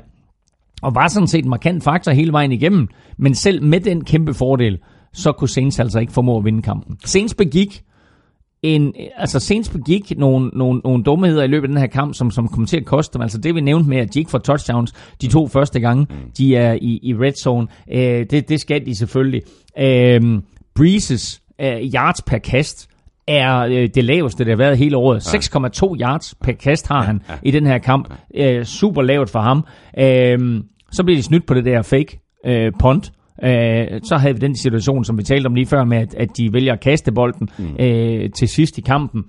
Og så kaster de jo Breeze og company for en sags skyld, men Breeze primært, en interception i overtime. Ja, ja de får, jo chancen, de får man, chancen først. Ja, ja, og man skal bare lægge mærke til, at nu snakker vi om, om, om, om den her pass interference og så videre, og det var den, der afgjorde kampen. Det her high-flying angreb med Drew Brees i spidsen, de havde altså fire chancer i slutningen af fjerde kvartal mm. og overtime. Fire chancer for at sætte point på tavlen. De fik tre point ud af det. Mm. Ikke? Havde de bare benyttet en af dem til at score touchdown, så havde de vundet kampen. Det er klart. Men det lykkedes ikke, og det er et kado til Ramses angreb, at de fik skruet bissen på til sidst, og at, øh, at Saints må vi sige også her, at det der, vi var bekymret for inden slutspillet, at det virkede som om, at gassen var gået en lille smule af mm, mm. ballonen, at det var den faktisk. Ja, det var den. Men altså også stor øh, kado, nu siger du øh, stor kado til, til Rams angreb, men vel også stor kado øh, til deres øh, forsvar. Altså, de, de holder jo mere eller mindre Michael Thomas ud af den her kamp. Altså, han, han griber fire bolde mm-hmm. for 36 mhm. yards. Uh, i, i, i, I kampen i Uni, der greb han over to, jeg tror, 211 mm. uh, yards, og, ja. og i forrige uge mod, mod Eagles, der spillede han også en, en, en vanvittig kamp, og havde uh, super mange catches og, og super vigtige uh, catches. Det virker som om, at uh, Rams trænerstab simpelthen har truffet et valg og sagt, uh, no, no, til uh, Michael Thomas, og så må vi så se, hvad Alvin Kamara kan gøre. To ting her. Et, i den første kamp mellem Saints og Rams, der var Agib Talib skadet. Han var med tilbage, og det betød rigtig, rigtig meget, for det betød, at de kunne lukke det ene hjørne ned med Agib Talib, og så kunne de spille double coverage på, øh, på øh, hvad hedder han, Michael Thomas. To, i den første kamp, der forsøgte Rams at lade Marcus Peters spille en mod en mod mm. Michael Thomas, mm. og Michael Thomas destruerede Michael, øh, Marcus Peters greb for over 200 yards, øh, inklusiv et langt touchdown til sidst, hvor han simpelthen bare sprintede forbi Marcus Peters, for jeg tror, det var 70 yard touchdown og noget i den retning. Så hele den defensive tilgang for Rams var anderledes i den her kamp, og deres helt store fokuspunkt var selvfølgelig at tage Michael Thomas ud af kampen. Og det betød så, at Alvin Kamara blev første halvlejs helt stor oplevelse, og han pissede på øh, linebacker Corey Littleton igen og igen. Han øh, røg i en mod en situationer med Corey Littleton hele tiden, og Corey Littleton han stod på flade fødder og vidste ikke om Kamara han gik ind i banen, om han gik ud af banen, eller han løb krydsningsruter, eller hvad han nu gjorde. Øh, og øh, det var bare et spørgsmål om Drew Brees, han havde tid nok i lommen til, at han kunne finde Camara. Uh, jeg tror, det havde en enkelt angrebsserie, hvor han greb tre eller fire bolde i træk, mm. Camara. Mm. Uh, men også uh, det blev uh, Rams opmærksom på og fik taget ud af kampen. Jeg ved ikke, om du lader mærke til, hvad de gjorde, fordi de simpelthen sagde til de defensive ends eller, eller spillere, som uh, mødte Camara, på, på, når Camara på vej ud i en eller anden form for rute, sagde, ram ham.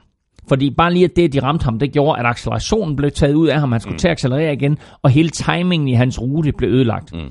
Så vi så faktisk på et tidspunkt øh, både Dante Fowler ramme Alvin Kamara. Vi så også en Dominican Sue ramme Kamara, og der var andre, som ramte Kamara, inden han ligesom var kommet ud af backfielden, inden han ligesom var klar til at sætte i gang med sin rute. Mm. Og det ødelagde rigtig meget timingen, og gav bare lige forsvaret ekstra tid til, et, at komme på plads, to, at få øh, lagt pres på Breeze. Øh, lige et, et enkelt, øh, inden vi taler øh, nogle afsluttende kommentarer omkring øh, Rams. Øh, hvor, hvordan, øh, hvordan kommer Saints videre efter det her? Altså, det er to år i træk med et øh, slutspils exit. der næsten ikke er til at bære. Du mm. havde øh, miraklet i, i Minnesota, altså for mm. Vikings øh, sidste år, og nu det her, og øh, har du en Drew Brees, der ikke bliver yngre, altså hans vindue lukker også snart. Ikke? Så hvordan, hvordan i alverden kommer de videre oven på det her? Ja, altså nu i første omgang er, er, det, er det vigtigste, der er sket, det er, at Drew Brees har meldt ud, at han tager en sæson mere. Så han øh, går ikke på pension nu her. Øh, er jo som sagt blevet 40, og kommer de i slutspillet til næste år, så er han 41 til den tid. Det har Brady i år bevist, at der, det, det behøver ikke nødvendigvis at være et problem.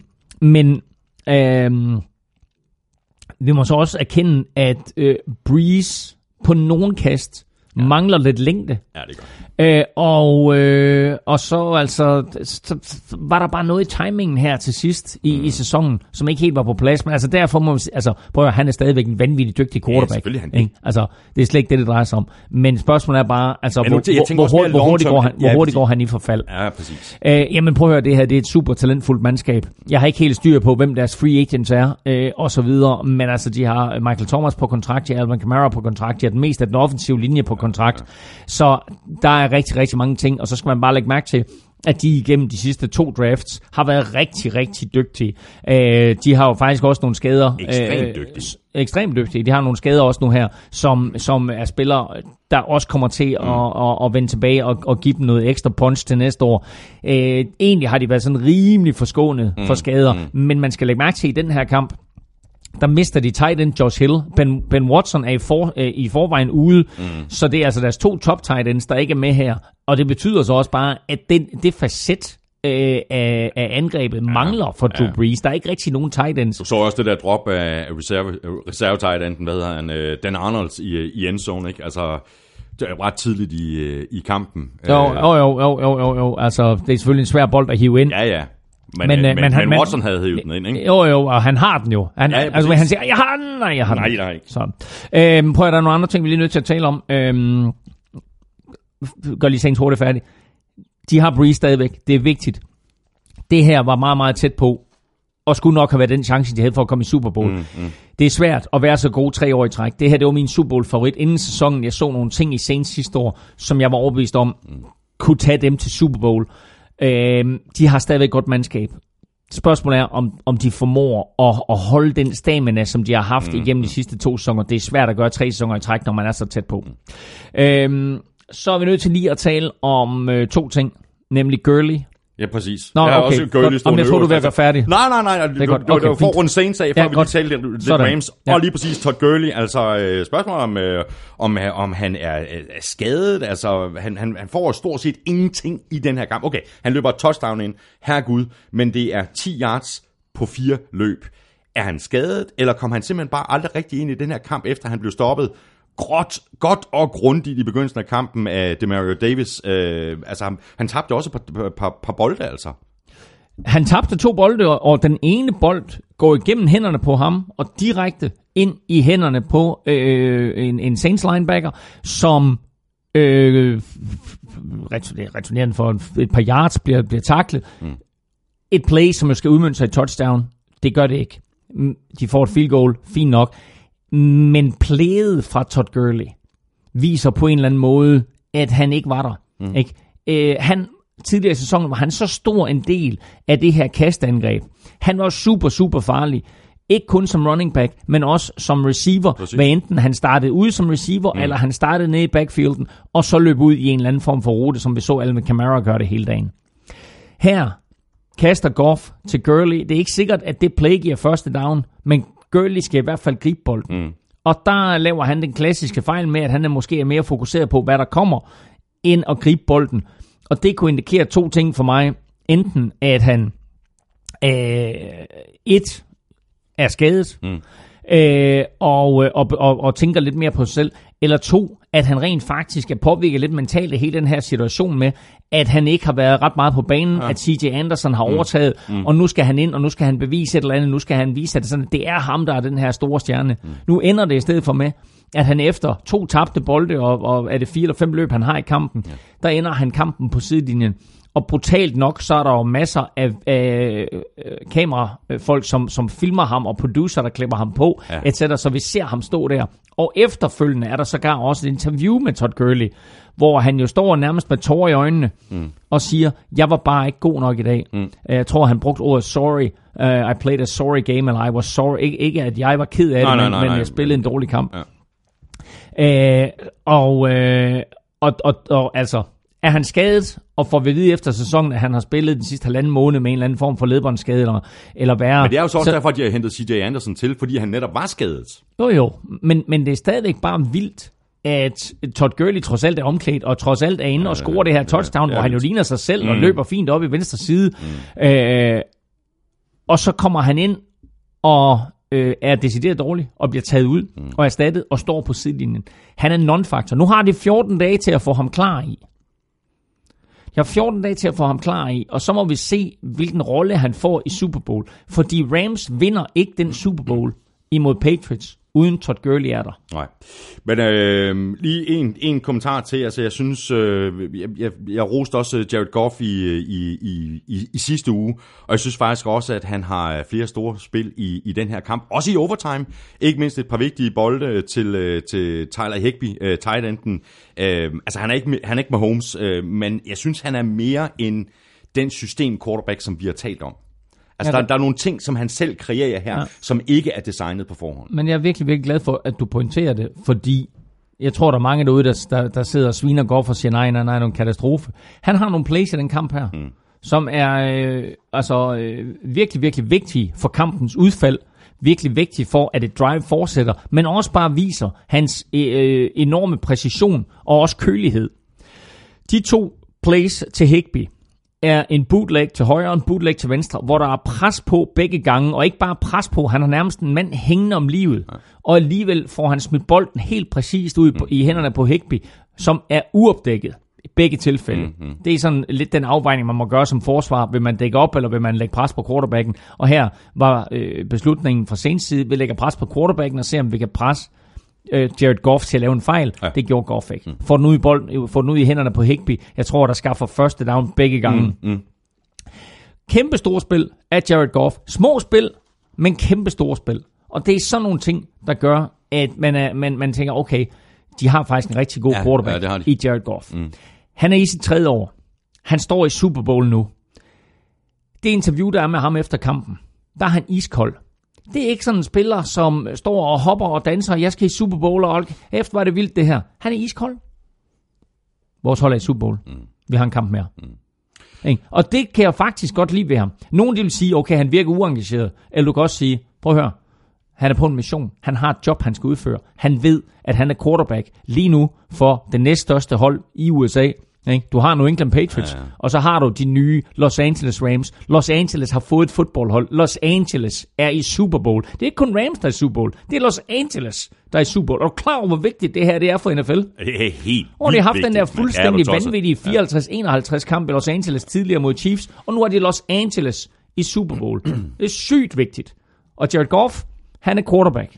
Ikke? Jared Og han gør i virkeligheden det rigtige, det her med, med han ikke at være helt op at ringe. Altså det er jo lige præcis øh, de der quarterbacks der, hvor, hvor du næsten ikke, du kan næsten ikke se forskel på, på deres mimik og deres ansigtsudtryk og den måde, de taler, om de har tabt eller om de har vundet. Mm. Det er bare, altså straight. Ja, og Eli Goff, han er i Super Bowl nu. Eli Goff, ja, præcis.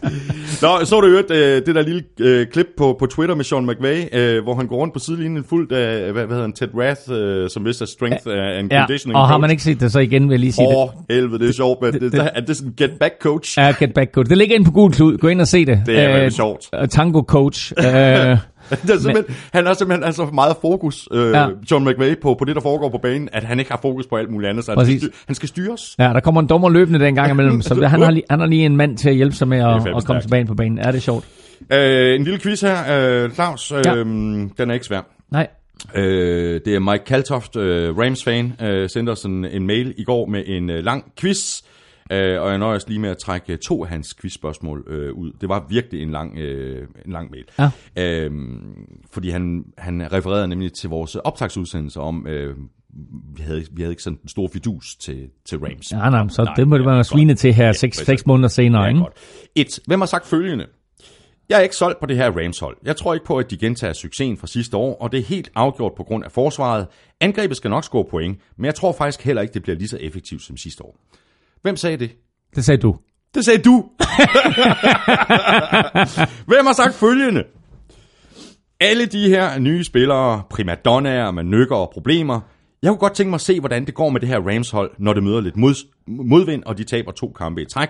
Så er jeg ikke sikker på, at det holder det her. Hvem sagde det? Det gør du. Det gjorde jeg, lige præcis.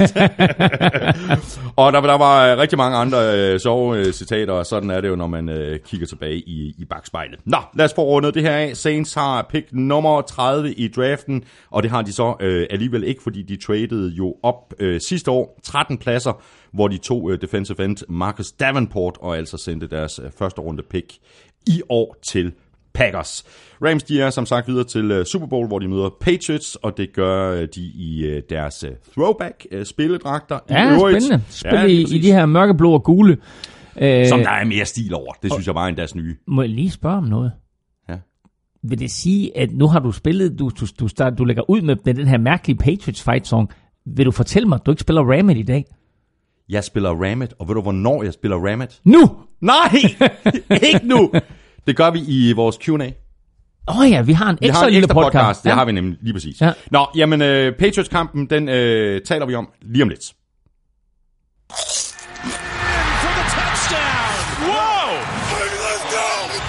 Ugen spiller præsenteres af Tafel. Ja, så skal vi have trukket lod om en... Øh? Får du slet ikke...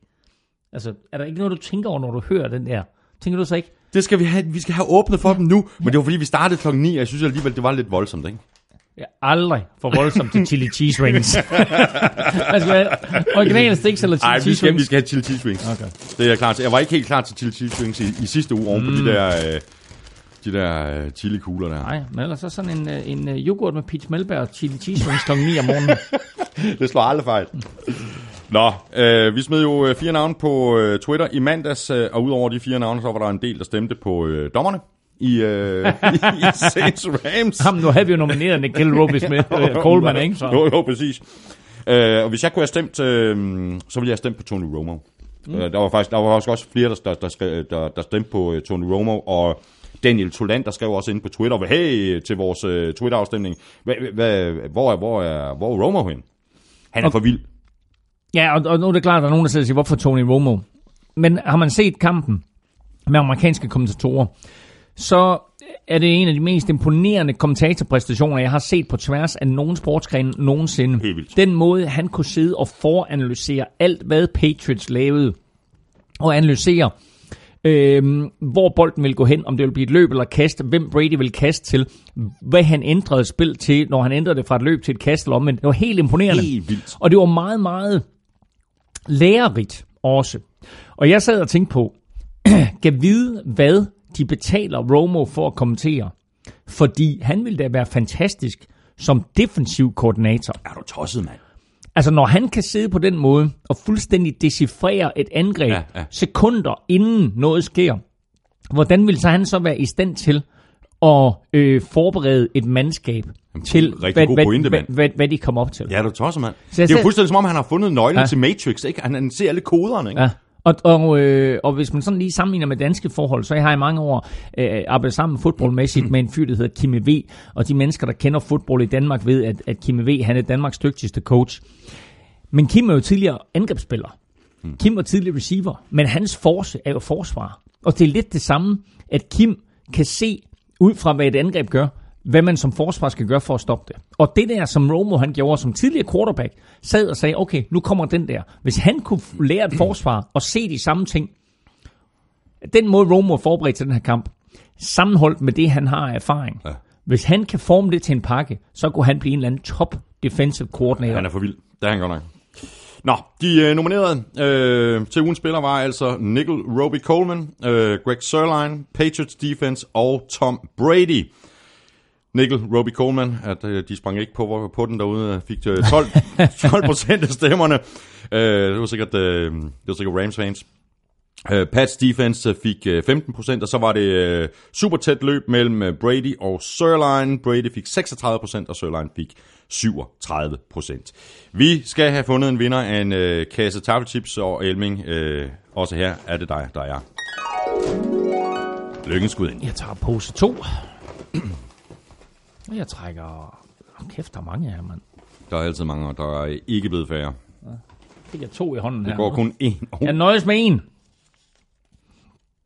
Der står Legatron. Legatron. Og det er en mand, dreng, fyr, i hvert fald det her navn, i Åby Høj, der hedder Rasmus Hollenvad Nielsen.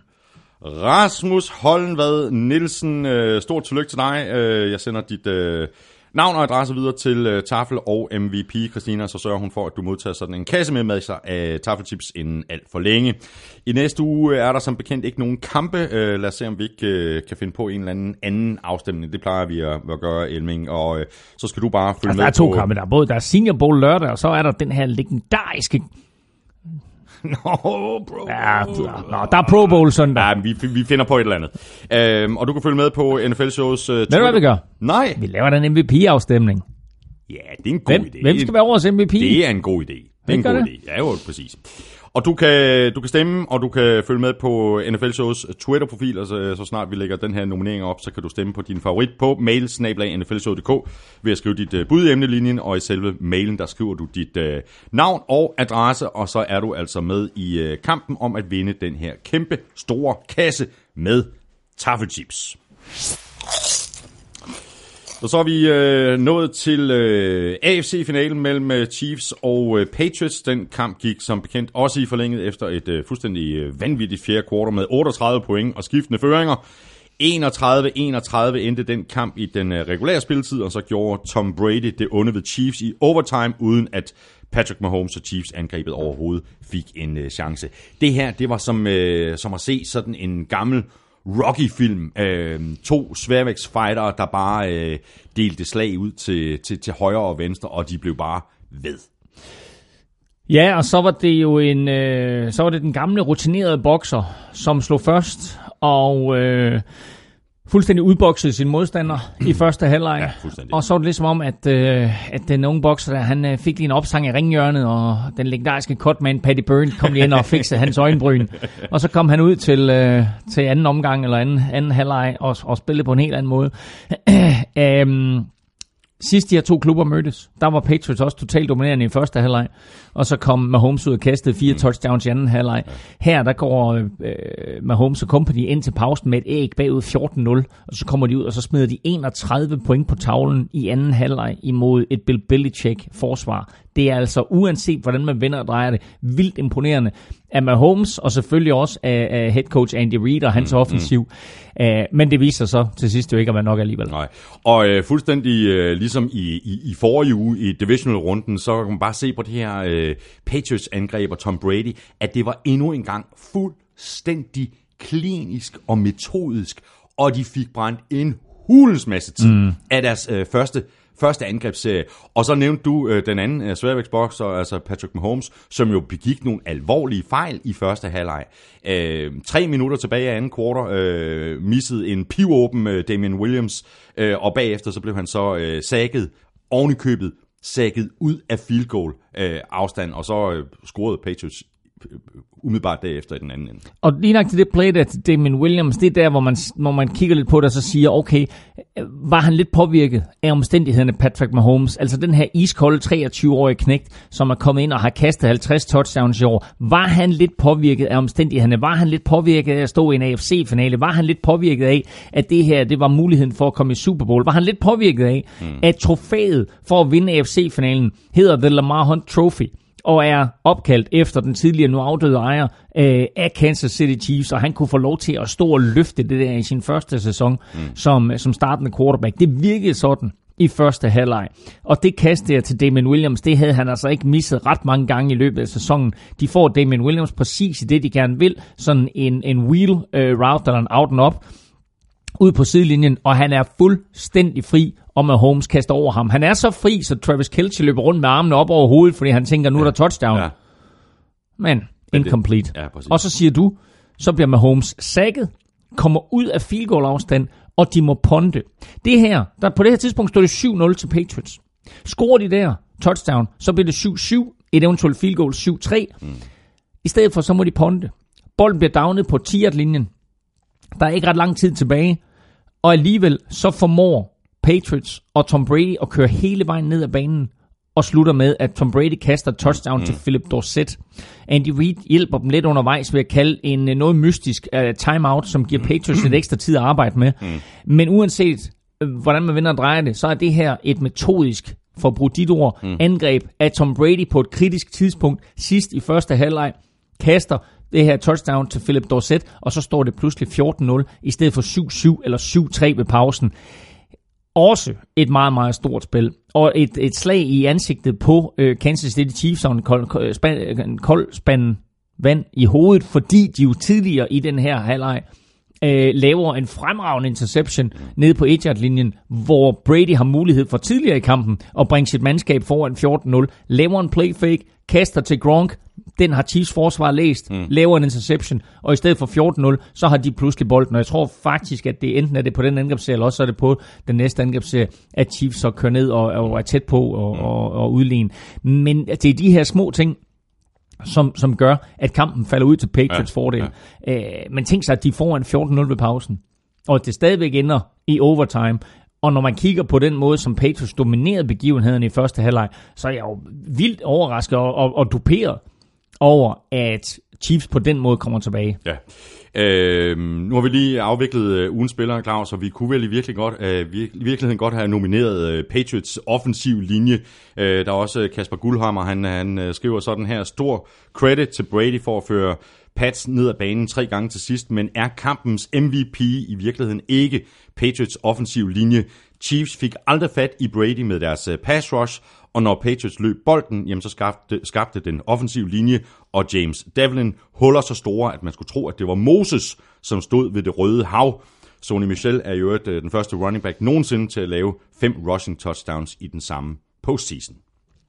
Jo, og øh, min anonyme held øh, i den her kamp øh, er øh, Dante Scarnecchia. Og så siger folk, hvem fanden er Dante Scarnecchia? Dante Scarnecchia, han er offensive line coach for, øh, for New England Patriots. Og New England Patriots kører 94 spil i den her kamp. 94 spil. De har et play, der giver minus yards. Og det er da Brady, han kneeler bolden til sidst i fjerde kvartal. Den ene, det ene play, hvor han tager knæ, der får de minus 1. De andre 93 yards, det er alt sammen positive plays. Mm. De bliver ikke stoppet bag line of scrimmage på noget run play, og Brady bliver ikke sækket en eneste gang. Lægger du det sammen med de 80 plays, de kørte i sidste uge øh, i, i sejren i, i divisionskampen, så er det 170 plus plays nu her. Mm hvor Brady ikke er blevet sækket, og hvor den offensive linje har været helt spektakulær. En offensiv linje bestående af et par profiler, men ikke det der, som man kalder store stjerner, og ikke, du ved, sådan, hvis du bad folk om at sige, hvem der var på den offensive linje, så tvivler jeg på, at man kunne nævne meget mere end en eller to. hvis nogen overhovedet. Mm. Æh, så Dante Scarnecchia, den offensive linjecoach, er min anonyme held, og så lige vil jeg sige en honorable mention til fullback James Devlin. Præcis. Fordi James Devlin kommer ind, og med den her nye form for øh, fodbold, som øh, New England Patriots spiller, øh, og vel at mærke en ny gammel form, fordi de har taget sådan noget 70'er og 80'er spil, altså og gjort populær igen, ja, ja. med øh, to running backs og to tight ends. og så spiller de smash mouse fodbold. Æh, der må man sige, når man stiller op med en, en running back, enten det er, er James White, eller det er, øh, øh, det er Sonny Michel, eller øh, hvad hedder han, ham, øh, hvad hedder han, ham der scorede øh, to touchdowns, øh, ham, ham, scorede, ham der scorede afgørende touchdown også, hvad hedder han, kom nu. Rex Burkhead. Rex Burkhead, sort klap. Ja, ja, men jeg havde, den, jeg havde også en sort klap forbi. Jeg sad med Ricky, Ricky et eller andet i hovedet. Nå, anyway, når man stiller op med dem, så fint nok, og øh, tidligere tider, der ville de sikkert have stillet op alene nede i backfielden. Men nu stiller så lige James Devlin ind foran dem, og så to tight ends, og så siger du, Nå, prøv at stoppe os. Mm. Og det gjorde de i sidste uge, og det gjorde de i søndags. Og øh, der var ikke nogen af de her mandskaber, der kunne stille noget op.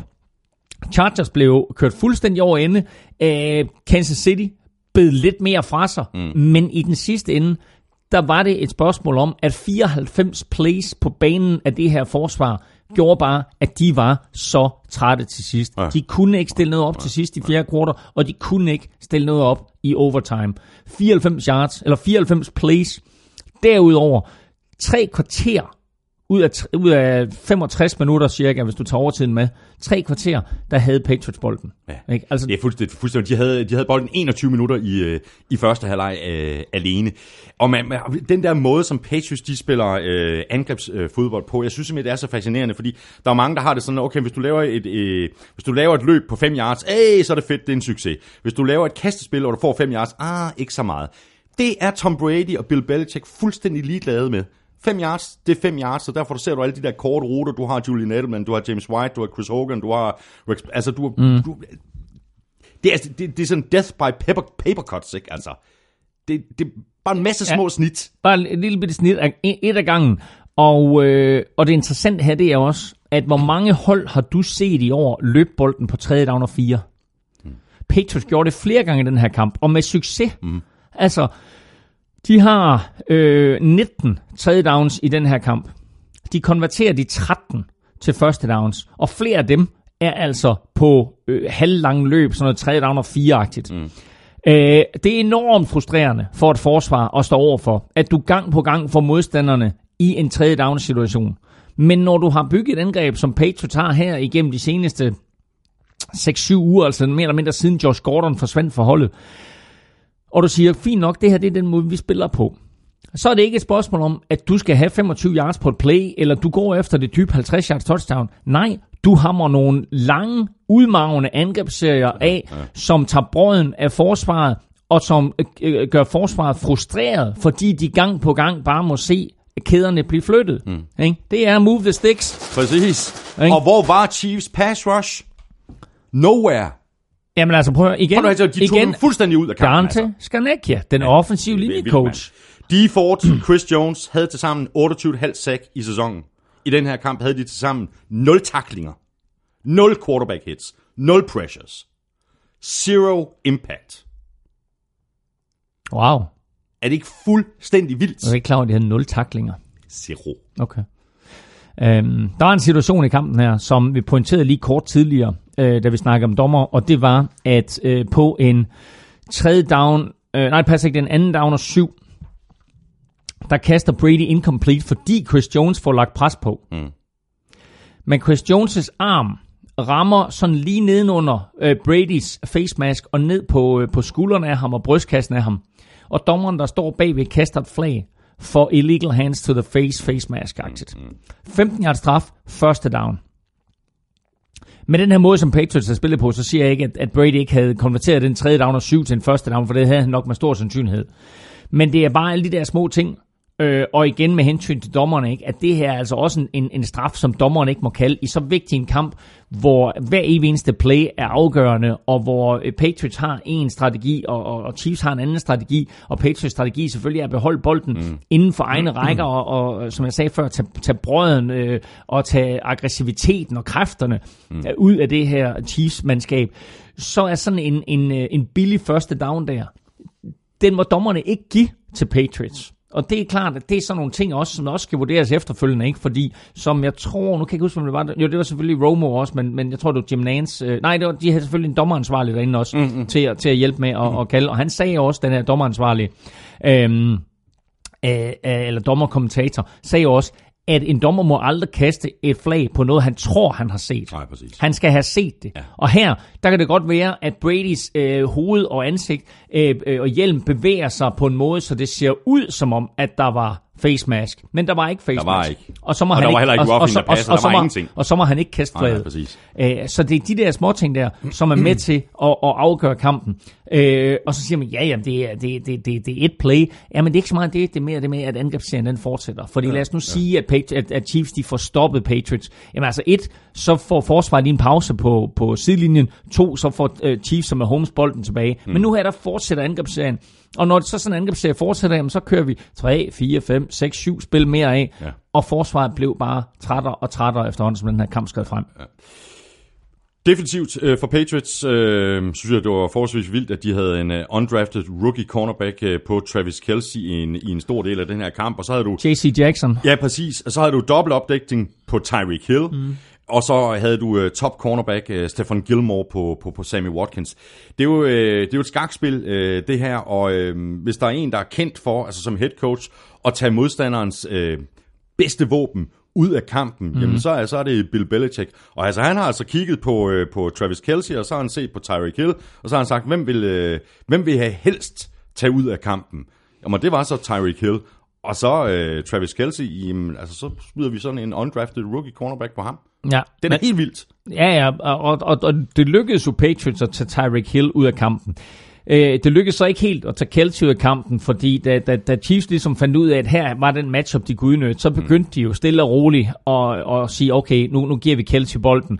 Øh, og de gav Kelsey bolden kort, de, de gav Kelsey øh, bolden på nogle indcuts, de gav Kelsey bolden, hvor han lignede op på ydersiden. De Og det gav, er også Kelsey, der, der scorede touchdownet, altså det første touchdown efter pausen, Præcis. altså i, i tredje kvartal, starten af tredje på, på et jo, øh, apropos metodisk, et super metodisk Ja, ja, drive, ja. hvor Patrick Mahomes bare brager sine tropper ned ad banen, og så lynhurtigt kaster det der touchdown til Kelsey. Og efter det touchdown til Kelsey, der gjorde Patriots det, at de netop øh, tog Stefan Gilmore Ja, ja. og satte ham på Kelsey. Mm, mm. Så der laver øh, Bill Belichick lynhurtigt en justering og siger, fint nok, nu, nu øh, har vi styr på Tyreek Hill dybt. Det lader til, at, at de spillere, vi ligesom har til at håndtere ham, to mod en dernede, de er klar den situation. Og så sætter vi vores bedste corner, vores dyrt betalte corner, en af vores dyreste spillere overhovedet. Mm. Ham sætter vi til at tage modstandernes tight end ud af kampen. Det er ikke ret tit, det sker. Nej. Men altså her, der havde du, øh, du havde øh, Gronk, og du havde Baby Gronk på banen samtidig. Baby Gronk var øh, inden kampen jo nok i de flestes øh, optik bedre end Gronk, men det var Gronk, der fik den største impact øh, på den her kamp til sidst. Der er faktisk et øh, spørgsmål her lige præcis om Gronk. Kommer fra øh, Mathias Nyman. Øh, nu er Gronk blevet bashed hele sæsonen, sæsonen for, at tanken var tom. Og så spiller han lige 97 af 97 offensive snaps og laver nogle utrolig afgørende catches til slut. Hvor mange snaps spiller en pass catcher egentlig typisk per kamp? Ja, i hvert fald ikke 97 og 97, øh, fordi ofte, når du kommer ned omkring mållinjen, så tager du de der øh, receiver ud, og så smider du en ekstra tight end del, eller gør noget af det, øh, og, og til andre tidspunkter, så øh, har du måske nogle, op, øh, hvad hedder det, nogle, øh, nogle formationer, hvor du, hvor du øh, rykker lidt rundt på det personale, du har på banen. Men Gronk er jo ikke kun en pass catcher længere, fordi her der bliver lagt op til, hvor mange, hvor mange, hvor mange plays spiller en pass catcher. Det er slet ikke det, der, det er slet ikke det, der er formålet med Gronk længere, fordi han er blevet en af ligaens absolut bedst blokerende tight ends, hvis ikke den bedst blokerende tight end. Mm. I hvert fald, når du kombinerer det, han også kan ned ad banen. Fordi det her smash mouse football, som Patriots er begyndt at spille, der er Gronk faktisk en rigtig, rigtig vigtig del af det. Øh, hvad enten han skal blokere øh, øh, mand til mand, eller han indgår i en eller anden form for kombinationsblok, så er han virkelig solid. Og der er rigtig, rigtig mange af de der plays, som går til Gronks side, hvor han bare fuldstændig øh, fjerner sin mand fra spillet, og så er det altså nemmere for fullbacken at udføre sit arbejde, eventuelt en pullende guard at udføre sit arbejde, og så selvfølgelig for running backen at finde det hul, der nu opstår. Mm.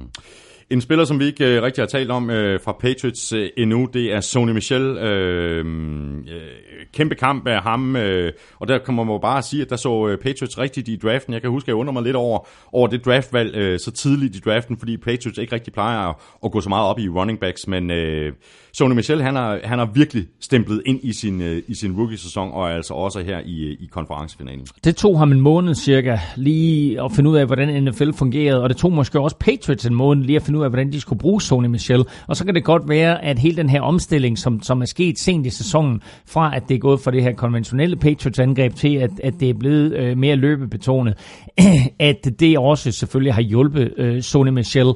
Øh, han var en, en meget, meget eksplosiv running back i college, og fik altså øh, en, en ilddåb i, i NFL, hvor han ikke rigtig fik mulighed for at vise den her eksplosivitet, fik ikke mulighed for at vise sin acceleration, blev stoppet ofte, inden han overhovedet kom op i gear, havde nogle kampe, hvor han nærmest ingen yards, eller for en sags skyld carries havde, men stille og roligt, som sæsonen er skrevet frem, så har Patriots øh, lagt flere og flere plays ind, givet ham mere og mere, mm. øh, som han skulle forholde sig til, øh, og stolet mere og mere på ham. Og naturligvis har han også fået flere og flere løb. Og så har han forvaltet de her løb på bedst mulig måde. Igen er han over 100 yards. Han scorer to touchdowns. Øh, så det her er et Patriots angreb, hvor igen de her tredje down og fire Jamen, han kommer ud, og så viser han en rigtig god tålmodighed, næsten leverer en bellagtigt, hvor han venter på, at blokeringerne kommer, man tænker, okay, Chiefs har fat i ham. Mm. Nej, det havde de ikke. Acceleration, ja. bum, første down, taklet, en halv eller en hel yard over på den anden side. Og også nogle af de her plays, hvor han kommer ud, ikke helt ud på sidelinjen, men sådan halvt ud på sidelinjen, finder hullet, og så kommer accelerationen, og så ser det altså ud, som om forsvaret står stille, og så løber han ind og, og scorer touchdown. Det så vi i sidste uge mod Chargers, og vi så det i den her uge imod Chiefs. Meget, meget eksplosiv, meget, meget sjov at se på, og sikke en tilføjelse til det her Patriots-mandskab, fordi jeg tror, at selvom jeg helt tilbage til draften jo forudså, at Patriots ville tage Sony Michel, mm. så er jeg overrasket over, at, øh, de, at de gik i den retning. Ja. Og at øh, han har haft så stor succes her øh, i, i anden halvdel af sæsonen, som han har haft, også slutspillet selvfølgelig. Lad os lige zoome ind på et par, par spilsituationer. Øh, kæmpe spil midt i tredje kvartal. Øh, vi havde situationen med Julian Edelman, øh, der skulle modtage et, øh, et, et punt. Øh, han fik overhovedet ikke fat i den her bold, øh, selvom han øh, forsøgte. Øh, først var kaldet så på banen, at, han havde, at, at bolden havde rørt ham. Mm. Øh, og så var det jo så blevet Chiefs bold, fordi den blev samlet op af en, en, en Chiefs-spiller man øh, fik den så øh, set igennem øh, på, på replay, og der vurderede man så altså, at, at bolden ikke havde rørt Julian Edelman. Der er tre ting, der bliver set igennem i den her kamp. Det er to catches af Hogan, og så er det det her øh, muffed punt af Julian Edelman. Øh, det ene catch er Hogan får lov til at stå, det andet det bliver omstødt. Rigtig, øh, øh, rigtig øh, dømt af dommerne i begge situationer.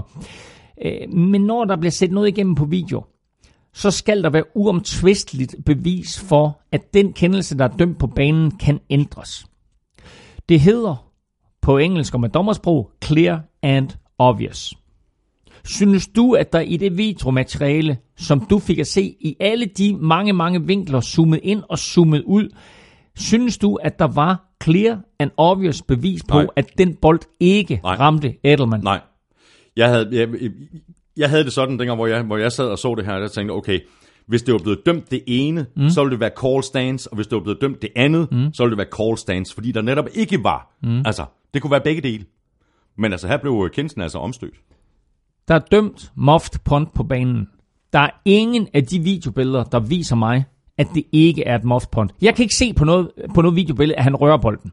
Jeg kan ikke se på noget videobillede, at han Nej, ikke rører bolden. Pointen, lige præcis. Men du kan ikke ændre kendelsen ud fra Enig. de videobilleder. Hmm. Så kan man så sige i gåsøjne, skal retfærdigheden fyldes, ja. fordi så kaster Brady to plays senere en interception. Til Edelman, i øvrigt. Ja, han gik altså, efter Edelman. Ja, den, den blev jo grebet af, af Daniel Sørensen for ikast. Ja, ja, ja, ja, præcis. Men det var Edelman, der, der, der, ja. der, der, der skulle have grebet bolden, og han fik så ikke øh, fat i den. Uh, og vi kan jo uh, føre til, at uh, Chiefs uh, så efterfølgende bragte sig foran for første gang i, i kampen med, med 21-17. Jeg har noteret en, en anden uh, spilsituation, uh, bare skrevet uha, default offside på, uh, på, på tredje down, hvor bolden ellers uh, blev, uh, blev interceptet, og så blev uh, det spil jo kaldt tilbage. Uha. Ej, prøv at høre. Altså, det er virkelig spilafgørende. Altså, det er jo, det er jo helt altså, kampafgørende, mener Chiefs er foran med fire, og øh, Brady kaster en interception, der går lige igennem hænderne på Gronk. Hmm. En Chiefs-spiller får fat i den. Kampen overstået. Chiefs har bolden. Kampen overstået. På den modsatte side, der er D. Ford, defensive end, stillet op inden over Øh, øh, neutral zone. Og mm. neutral zone er det område, som bolden udgør. Mm. Det område, som på de der en, en, en 25 cm, eller hvor lang bolden nu er, det område er der ingen, der må være inde i, inden bolden bliver snappet. Det eneste, der må være inde over bolden, det er centerens hånd og øh, centerens hjelm. Ellers så er der ingen, der må være inde over neutral zone. Deford laver en utilgivelig fejl og stiller op i neutral zone. Katastrofe. Øh, og hvis man, hvis man vender det om, og så ser på Patriots. Har du nogensinde set Patriots lave den fejl? Ser du nogensinde Patriots gå offside på en fjerde down, øh, eller på en tredje down, og give modstanderne en første down. Øh, hvis vi lige lynhurtigt vender tilbage til Rams øh, Saints, på, øh, det, på det touchdown, som Saints scorer i første kvartal, øh, der får de jo faktisk Rams til at gå offside på fjerde down. Mm. De kommer ind med, med en eller anden form for specialformation, mm. og så råber Breeze hot hot, bum, så ryger Rams mm. første down Saints, og så scorer de touchdown lidt senere. Det kan Rams ikke tillade sig i Super Bowl imod Patriots. Patriots begår aldrig nogensinde den type fejl. Og her, selvom det ikke er et hard count, der får de for til at, at, at gå offside og lave en coachman, så stiller han op i neutral zonen.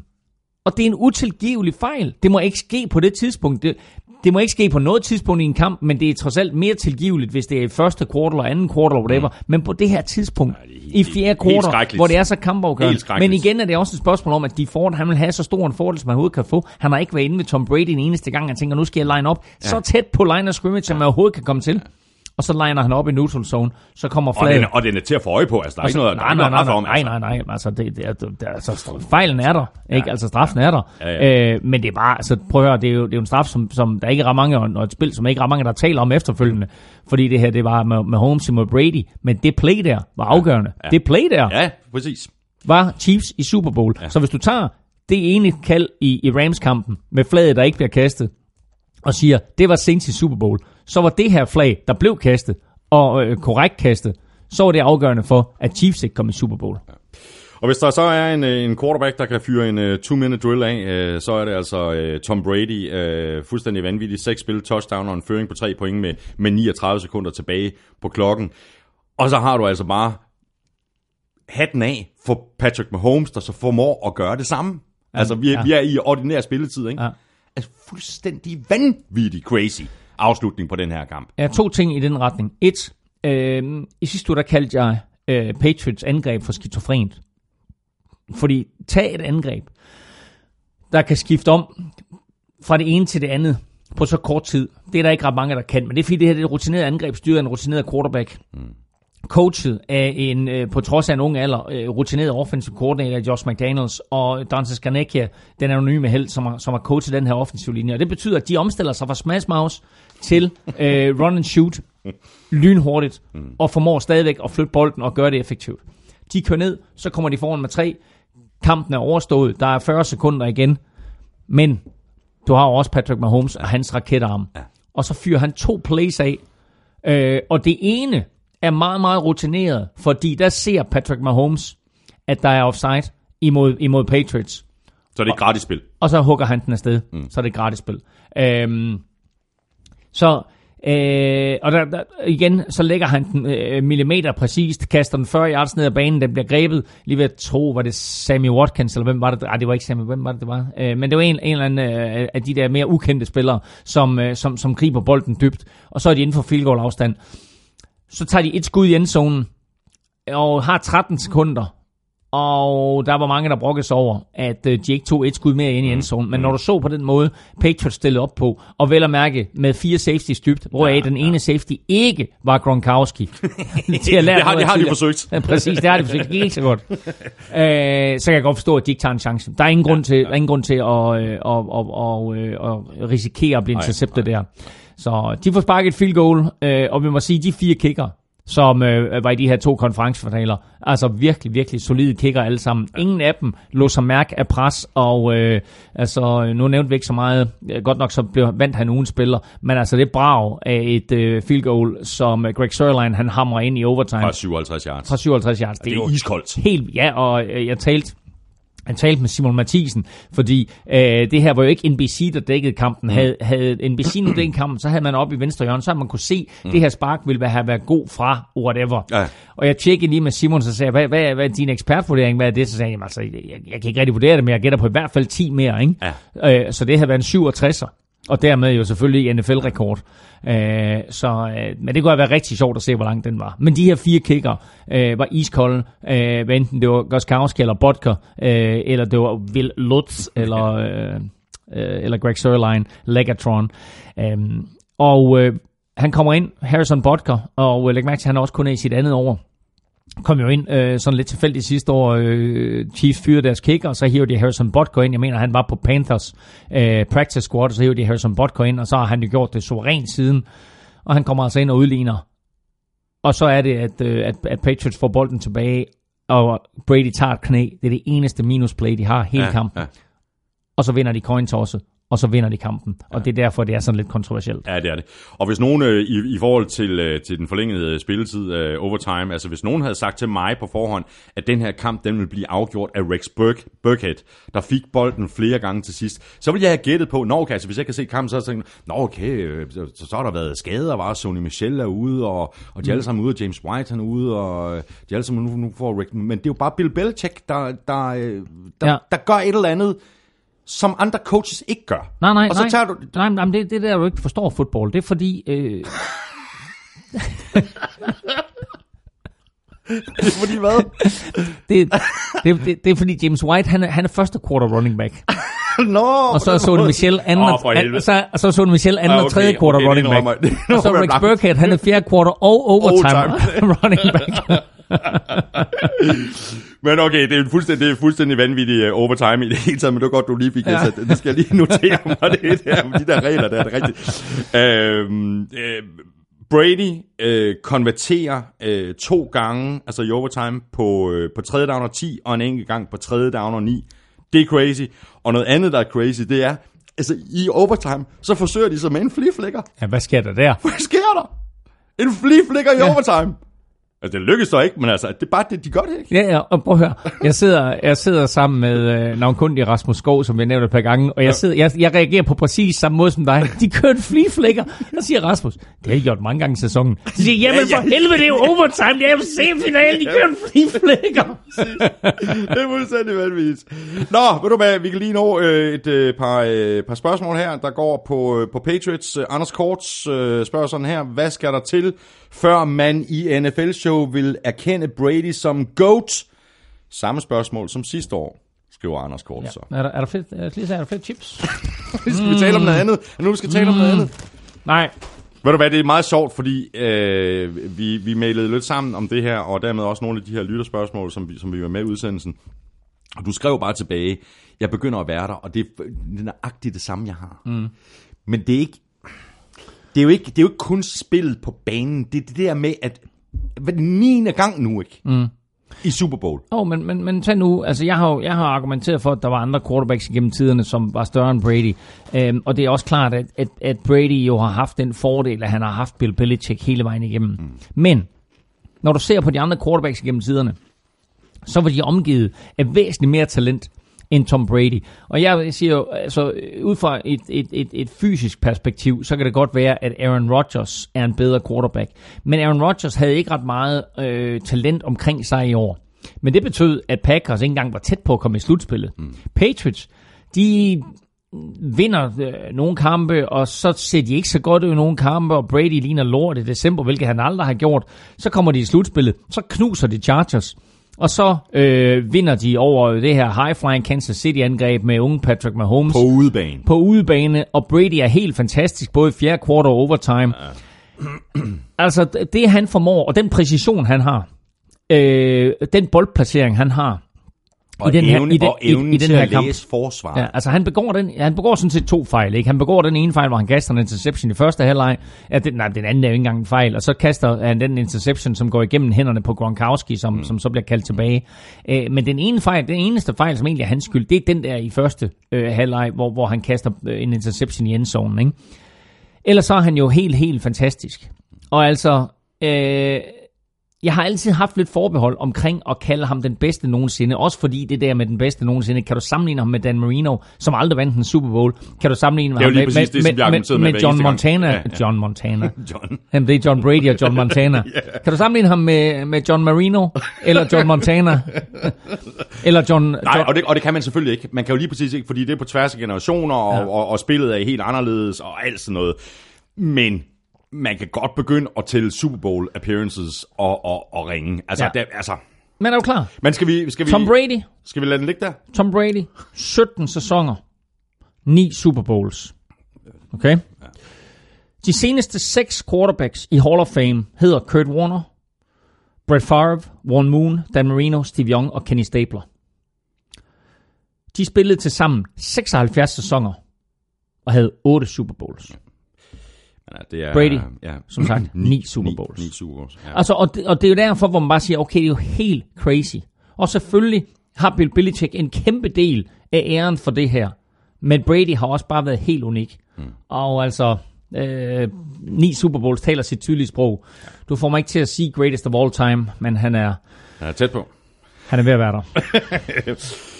Øh, sidste spørgsmål øh, kommer fra Mads Samer. Øh, er Patriots øh, det største dynasti, øh, dynasti, NFL har set? Kan vi eventuelt få en NFL-showet top 5 over største dynastier i NFL's historie? Har der ikke været så mange dynastier, kan man sige, men der er ikke nogen tvivl om, at det her er et, et dynasti. Det er jo lige ved, du kan sige, at Patriots har haft to dynastier, men altså, øh, lad os bare betragte det her som et Patriots-dynasti i, i de her 17 sæsoner. Øh, Brady har været Ja, der. fra 2001 tilbage fra 2001. Um, øhm, så de, det er klart, at de er øh, nummer et. Øh, så vil jeg sige, øh, Steelers fra 70'erne med øh, fire Super Bowl sejre i øh, seks år, på seks år er nummer to. Så har du San Francisco 49ers med øh, deres fem Super Bowl sejre, fire af Montana, en af Steve Young. Øh, det første hold, der vandt fem Super Bowl sejre, øh, som er nummer tre. Så vil jeg sige øh, Green Bay Packers fra øh, helt den spæde, hvor er det, der hed Super Bowl, hvor de vandt Super Bowl 1 og Super Bowl 2, men årene inden, at NFL og AFL blev lagt sammen, også vandt, jeg tror, det var tre mesterskaber, de vandt fem mesterskaber på seks år, eller noget i den retning, øh, er nummer fire, og så er det femte, øh, Dallas Cowboys, Cowboys, der fra det er fra 90'erne, 90'erne, med, ja. øh, med, med tre Super Bowls på fire år. Øh, så der fik du faktisk en ægte top 5. Og så er det, Sådan klart, der. at, øh, så er det klart, at Buffalo Bills er vi nødt til at nævne. Honorable mention. Fordi Buffalo Bills vandt fire AFL-mesterskaber i træk, stod i fire Super Bowls i træk, vil for evigt blive hånet for at have tabt fire Super Bowls. Men Buffalo Bills var der fire år i træk. Et fabelagtigt mandskab, styret af Marv Levy, deres head coach, havde Jim Kelly som quarterback, Bruce Smith øh, på øh, defensive end som en af de helt store defensive profiler, sjov øh, receiveren Thurman Thomas på running back. Det var altså et rigtig, rigtig interessant mandskab, men Buffalo Bills vil aldrig komme på tale som et dynasti, selvom de i AFL-sammenhæng fire år i træk var det bedste mandskab og stod i fire Super Bowls i træk. Med det, der øh, lukker vi øh, kampgennemgangen. Øh, Chiefs, de har jo et øh, pick nummer 29 i draften. Øh, Patriots er videre til Super Bowl øh, til en afveksling. Øh, tredje år i træk, øh, fjerde gang på, på fem år. Øh, ja, og som øh, vi lige har været inde på, så er det altså Tom Bradys øh, 9. Super Bowl. Øh, lad os håbe, at den her Super Bowl den bliver lige så øh, fed øh, og spændende som de her øh, to øh, crazy konferencefinaler. Lige om lidt, øh, der skal vi omkring øh, Otterquizzen og se, om der er nogen, der har ramt rigtigt, og altså kan se frem til at modtage sådan et øh, free bet på 200 kroner til Oddset fra Danske Spil. Lige nu, der skal vi forhåbentlig have nogle svar i quizzerne. Vi skal have quizzen! Åh, Det er tid til quiz. To gange undervejs har jeg været op for at finde en kuglepen, og ingen af gangene... det lykkedes Du, jeg, jeg, jeg har skrevet, jeg, der står lige nok til ingenting på det stykke papir her. Nu låner du min kuglepen, fordi jeg har nemlig skrevet noget ned. Oh. Vil du tænke videre, så skal jeg svare på din quiz først, eller hvad? Ja, det kan du godt. Altså, nu smider jeg den på gulvet. Det går, Det er stærkt. det går skide godt, det her. Hvor er den hen? Har den. Der er du han. Øhm, godt, de sidste 19 MVP's har ikke vundet Super Bowl. Nej. 10 er ikke kommet i, Nej. og 9 har tabt, ja. inklusiv Brady, Ryan og Newton de sidste tre år. Hvem var den sidste MVP, der også vandt Super Bowl? Øh, godt så. Der er også vandt Super Bowl. Ja, så kan jeg i hvert fald godt, fordi, jeg, fordi når du siger 19 år og så videre, så... Ja, okay, der er en, jeg har streget her. Okay, så har jeg to navne. Ja. Øh, det første navn, jeg kom, øh, da jeg overhovedet tænkte på, Ja. øh, da du leverede quizzen, det var Kurt Warner. Og så har jeg et andet navn, og det er Peyton Manning, og hvis der ikke er en af de to, så er jeg på røven. Ja, hvad er det tre navn, der er stående? Ah, nej, men det er lige meget, fordi han skulle vinde Super Bowl. Ja, præcis. Godt. Så kan det være lige meget. Ja. Godt. Jeg spørger dig lige nu. nu mm. Jeg stiller sådan et modspørgsmål i den her quiz. Er det et af de to navne, som jeg har nævnt, Kurt Warner eller Peyton Manning? Jeg vil give så meget hjælp at sige, at, At det ikke er helt skævt. han blev Super Bowl MVP. I parentes, det gjorde de begge to. Ja, ja, præcis. Nå, men så skal jeg skyde på en af de to. Øh, så bliver det Kurt Warner. Det er fuldstændig korrekt. Ja! Kurt Warner i Super Bowl 34, da de besejrede Tennessee Titans. Der blev han MVP i sæsonen og også MVP i Super Bowl. Dejligt.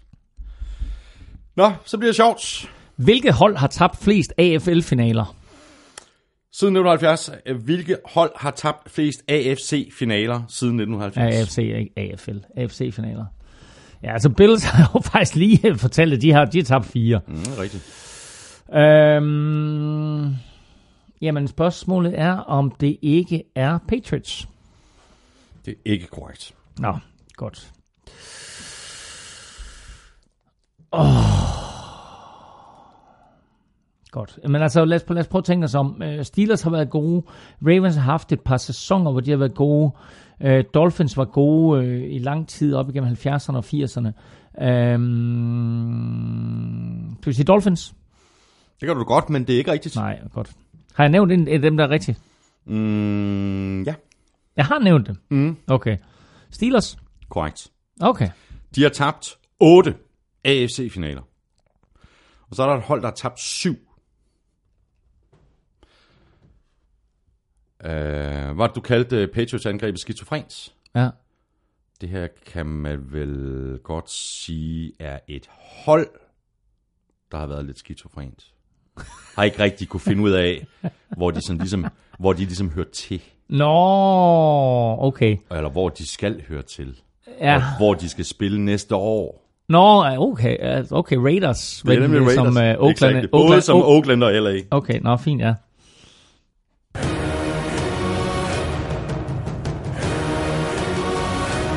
Det er lidt ærgerligt faktisk, fordi mit første bud ville have været Steelers før. Men jeg synes, at, at altså, jeg tænkte, det var fornemt. Jeg tænkte, det var sådan en tricky-tricky. Ja, men sådan er det Men, kun øh, med dine spørgsmål, Ja, der er tricky okay. tricky. Godt så. Det er Doc Armstrong og hans øh, quiz. Han er Det helt reel. Det er simpelthen bare straightforward. Nå, øh, hvor langt er vi nået? Vi er nået til, at vi skal se, om der var øh, nogen, der ramte rigtigt i den her Otter-quiz, øh, hvor alle jo hver uge har chancen for at vinde et free bet på 200 kroner til Otter fra Danske Spil. De rigtige udsagn var 4 og 5, og den kombination var der hele to, der ramte. Og de to er Bobo the Black Banana.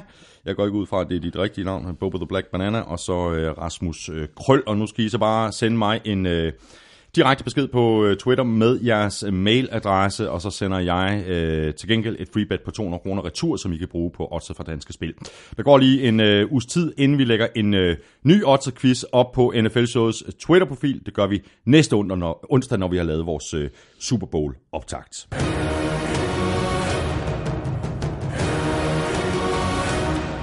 Ja, der går også øh, lige en øh, uges tid, inden vi laver vores øh, picks til Super Bowl, øh, men vi skal selvfølgelig lige kigge øh, tilbage og se, hvordan det gik med konferencefinalerne.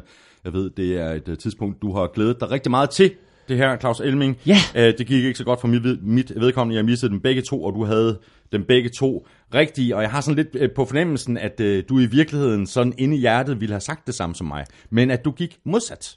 Nej, De altså dumme også, svin. Ja, altså, du, altså både og jo, fordi uh, hvis du læste min uh, spilartikel inde på Danske Spil, så anbefalede jeg faktisk sejr til uh, Patriots Ja. ja. og til Rams, og det var der en hel del, som uh, nød godt af. Mm-hmm. Uh, det er klart, at havde man spillet på de to udgjorte, havde det været endnu bedre, men jeg tror, at vi gav, uh, efter vi uh, lagde lidt oven i puljen, så tror jeg, der var 6-30 eller sådan noget Ah, okay. på, på, på dobbelt op Ah, på den ja, sejr. rigtig så der var, der, var, der var nogen, der nød godt af det. Mm. Øhm, så nej, jeg var, jeg var helt på, øh, jeg var helt på de to Rams og, Rams og Patriots som sejr her. Og det Damn. kan man jo så også se den samlede score, ikke? Jo. Uh, Pix.dk, uh, der er det selvfølgelig status quo for mit vedkommende. Jeg er på 6.530. Jeg tror lige, du, du har overhalet mig nu. Nej, jeg er på 6.565. Ja, og i forhold til vores øh, uh, straight-up uh, øh, picks konkurrence her i showet, der skriver uh, stat wizard Lukas Willumsen sådan her. Inden konferencefinalerne havde Thomas Ram seks af årets slutspilskampe, og dermed vidste Claus, at, det kun, at der kun var et rigtigt skud tilbage i bøssen. Claus var skarp og lurede, at Thomas' sidste fuldtræffer ligger i Super Bowl, og gik fornuftigt imod Thomas i konferencefinalerne. Det betød en 2-0 sejr til Claus, som bringer ham foran i playoff picks med 7-6. Samlet for sæsonen har han nu lukket hullet til et pick, hvor Thomas nu blot fører 172, 171. Øhm, vi vælger først øh, kampe i næste uge, øh, men til alle, der spiller med på øh, Pix.dk, så er det måske en meget god idé at gå ind i god tid og tjekke op på det hele nu, fordi det ser lidt anderledes ud, end det plejer at gøre. Der er stemning, det er nu, det er nu med spørgsmål. Ja, ja, men altså, der er jo, øh, altså, der er selvfølgelig det normale picks, spil, altså øh, NFL picks, som vi færdiggør, men så har vi også lavet et enkeltstående spil til Super Bowl, som naturligvis hedder Super Bowl Picks. Og øh, der er 11 spørgsmål derinde, som man skal forholde sig til. Altså for eksempel øh, alt fra øh, den klassiske, hvem vinder Super Bowl 53, til øh, bliver der scoret i alle fire quarters, til øh, hvilke numre slutter øh, Maroon 5 deres halftime show af med, etc. etc. Så 11 spørgsmål, der relaterer sig til øh, første halvleg, til pausen og til hele kampen. Øh, og så rykker man op og ned fuldstændig, som man plejer. Og der vil, øh, der vil komme nogle øh, fine præmier derinde, og så videre, som man kan øh, deltage i og kæmpe mod alle dem, der sidder rundt omkring i Danmark og ser Super Bowl, og naturligvis også alle dem, der sidder i Imperial til vores øh, store Super Bowl party. Mm.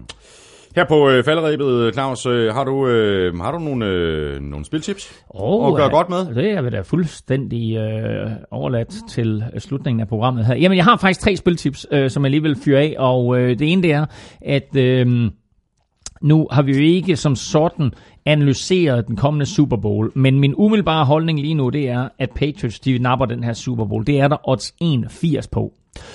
Øh, det, er et an, det er en anbefaling. Jeg tror faktisk også, at Patriots fører ved pausen. Mm-hmm. Det er der 1,95 på. Øh, og så kunne jeg godt se, hvis jeg, hvis jeg siger 60 point i den her kamp, hvad siger du så, over eller under? Jeg siger under. Under. Jeg er fuldstændig enig. Under 60 point til odds 1,62. Mm. Det er, øh, det, det er mit bedste bet på nuværende tidspunkt.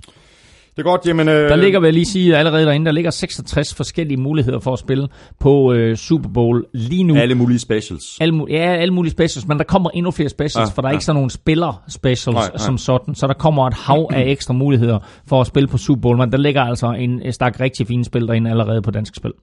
Super, tak for nu Elming, det har været en øh, fornøjelse. Vi, øh, vi gør det igen øh, lige om lidt, når vi laver sådan en lille Q&A special, hvor vi øh, koncentrerer os om nogle af de lytterspørgsmål, som vi har skubbet i løbet af sæsonen. Vi lavede en anden Q&A-udsendelse, jeg mener, det var lige før øh, jul, så hvis du ikke har lyttet den endnu, så kan du gøre det når som helst, da de her spørgsmål er sådan af, af mere generel karakter, og altså ikke er hængt op på noget aktuelt. Tak fordi du lyttede med. Stor tak til vores øh, gode venner og sponsorer for Taflet og fra Danske Spil. Støt dem, de støtter os. Det kan du også gøre. Du kan skrive en anmeldelse i iTunes, og så kan du støtte os med et øh, valgfrit beløb på tier.dk eller via linket på nflsød.dk, hver gang vi uploader en ny episode. Det er der allerede 182 andre, der gør, og tusind tak til jer.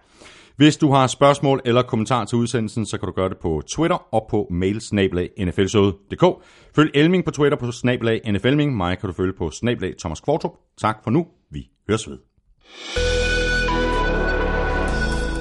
NFL-showet er produceret af Kvartrup Media, der også producerer Danmarks største politiske podcast, Born Unplugged, som jeg laver med min øh, fætter Henrik hver eneste fredag. Elming og jeg er som sagt tilbage lige om lidt med en special, og så er vi selvfølgelig også tilbage igen i næste uge med vores sædvanlige udgave af NFL-showet. Ha' det rigtig godt så længe. Hot odds.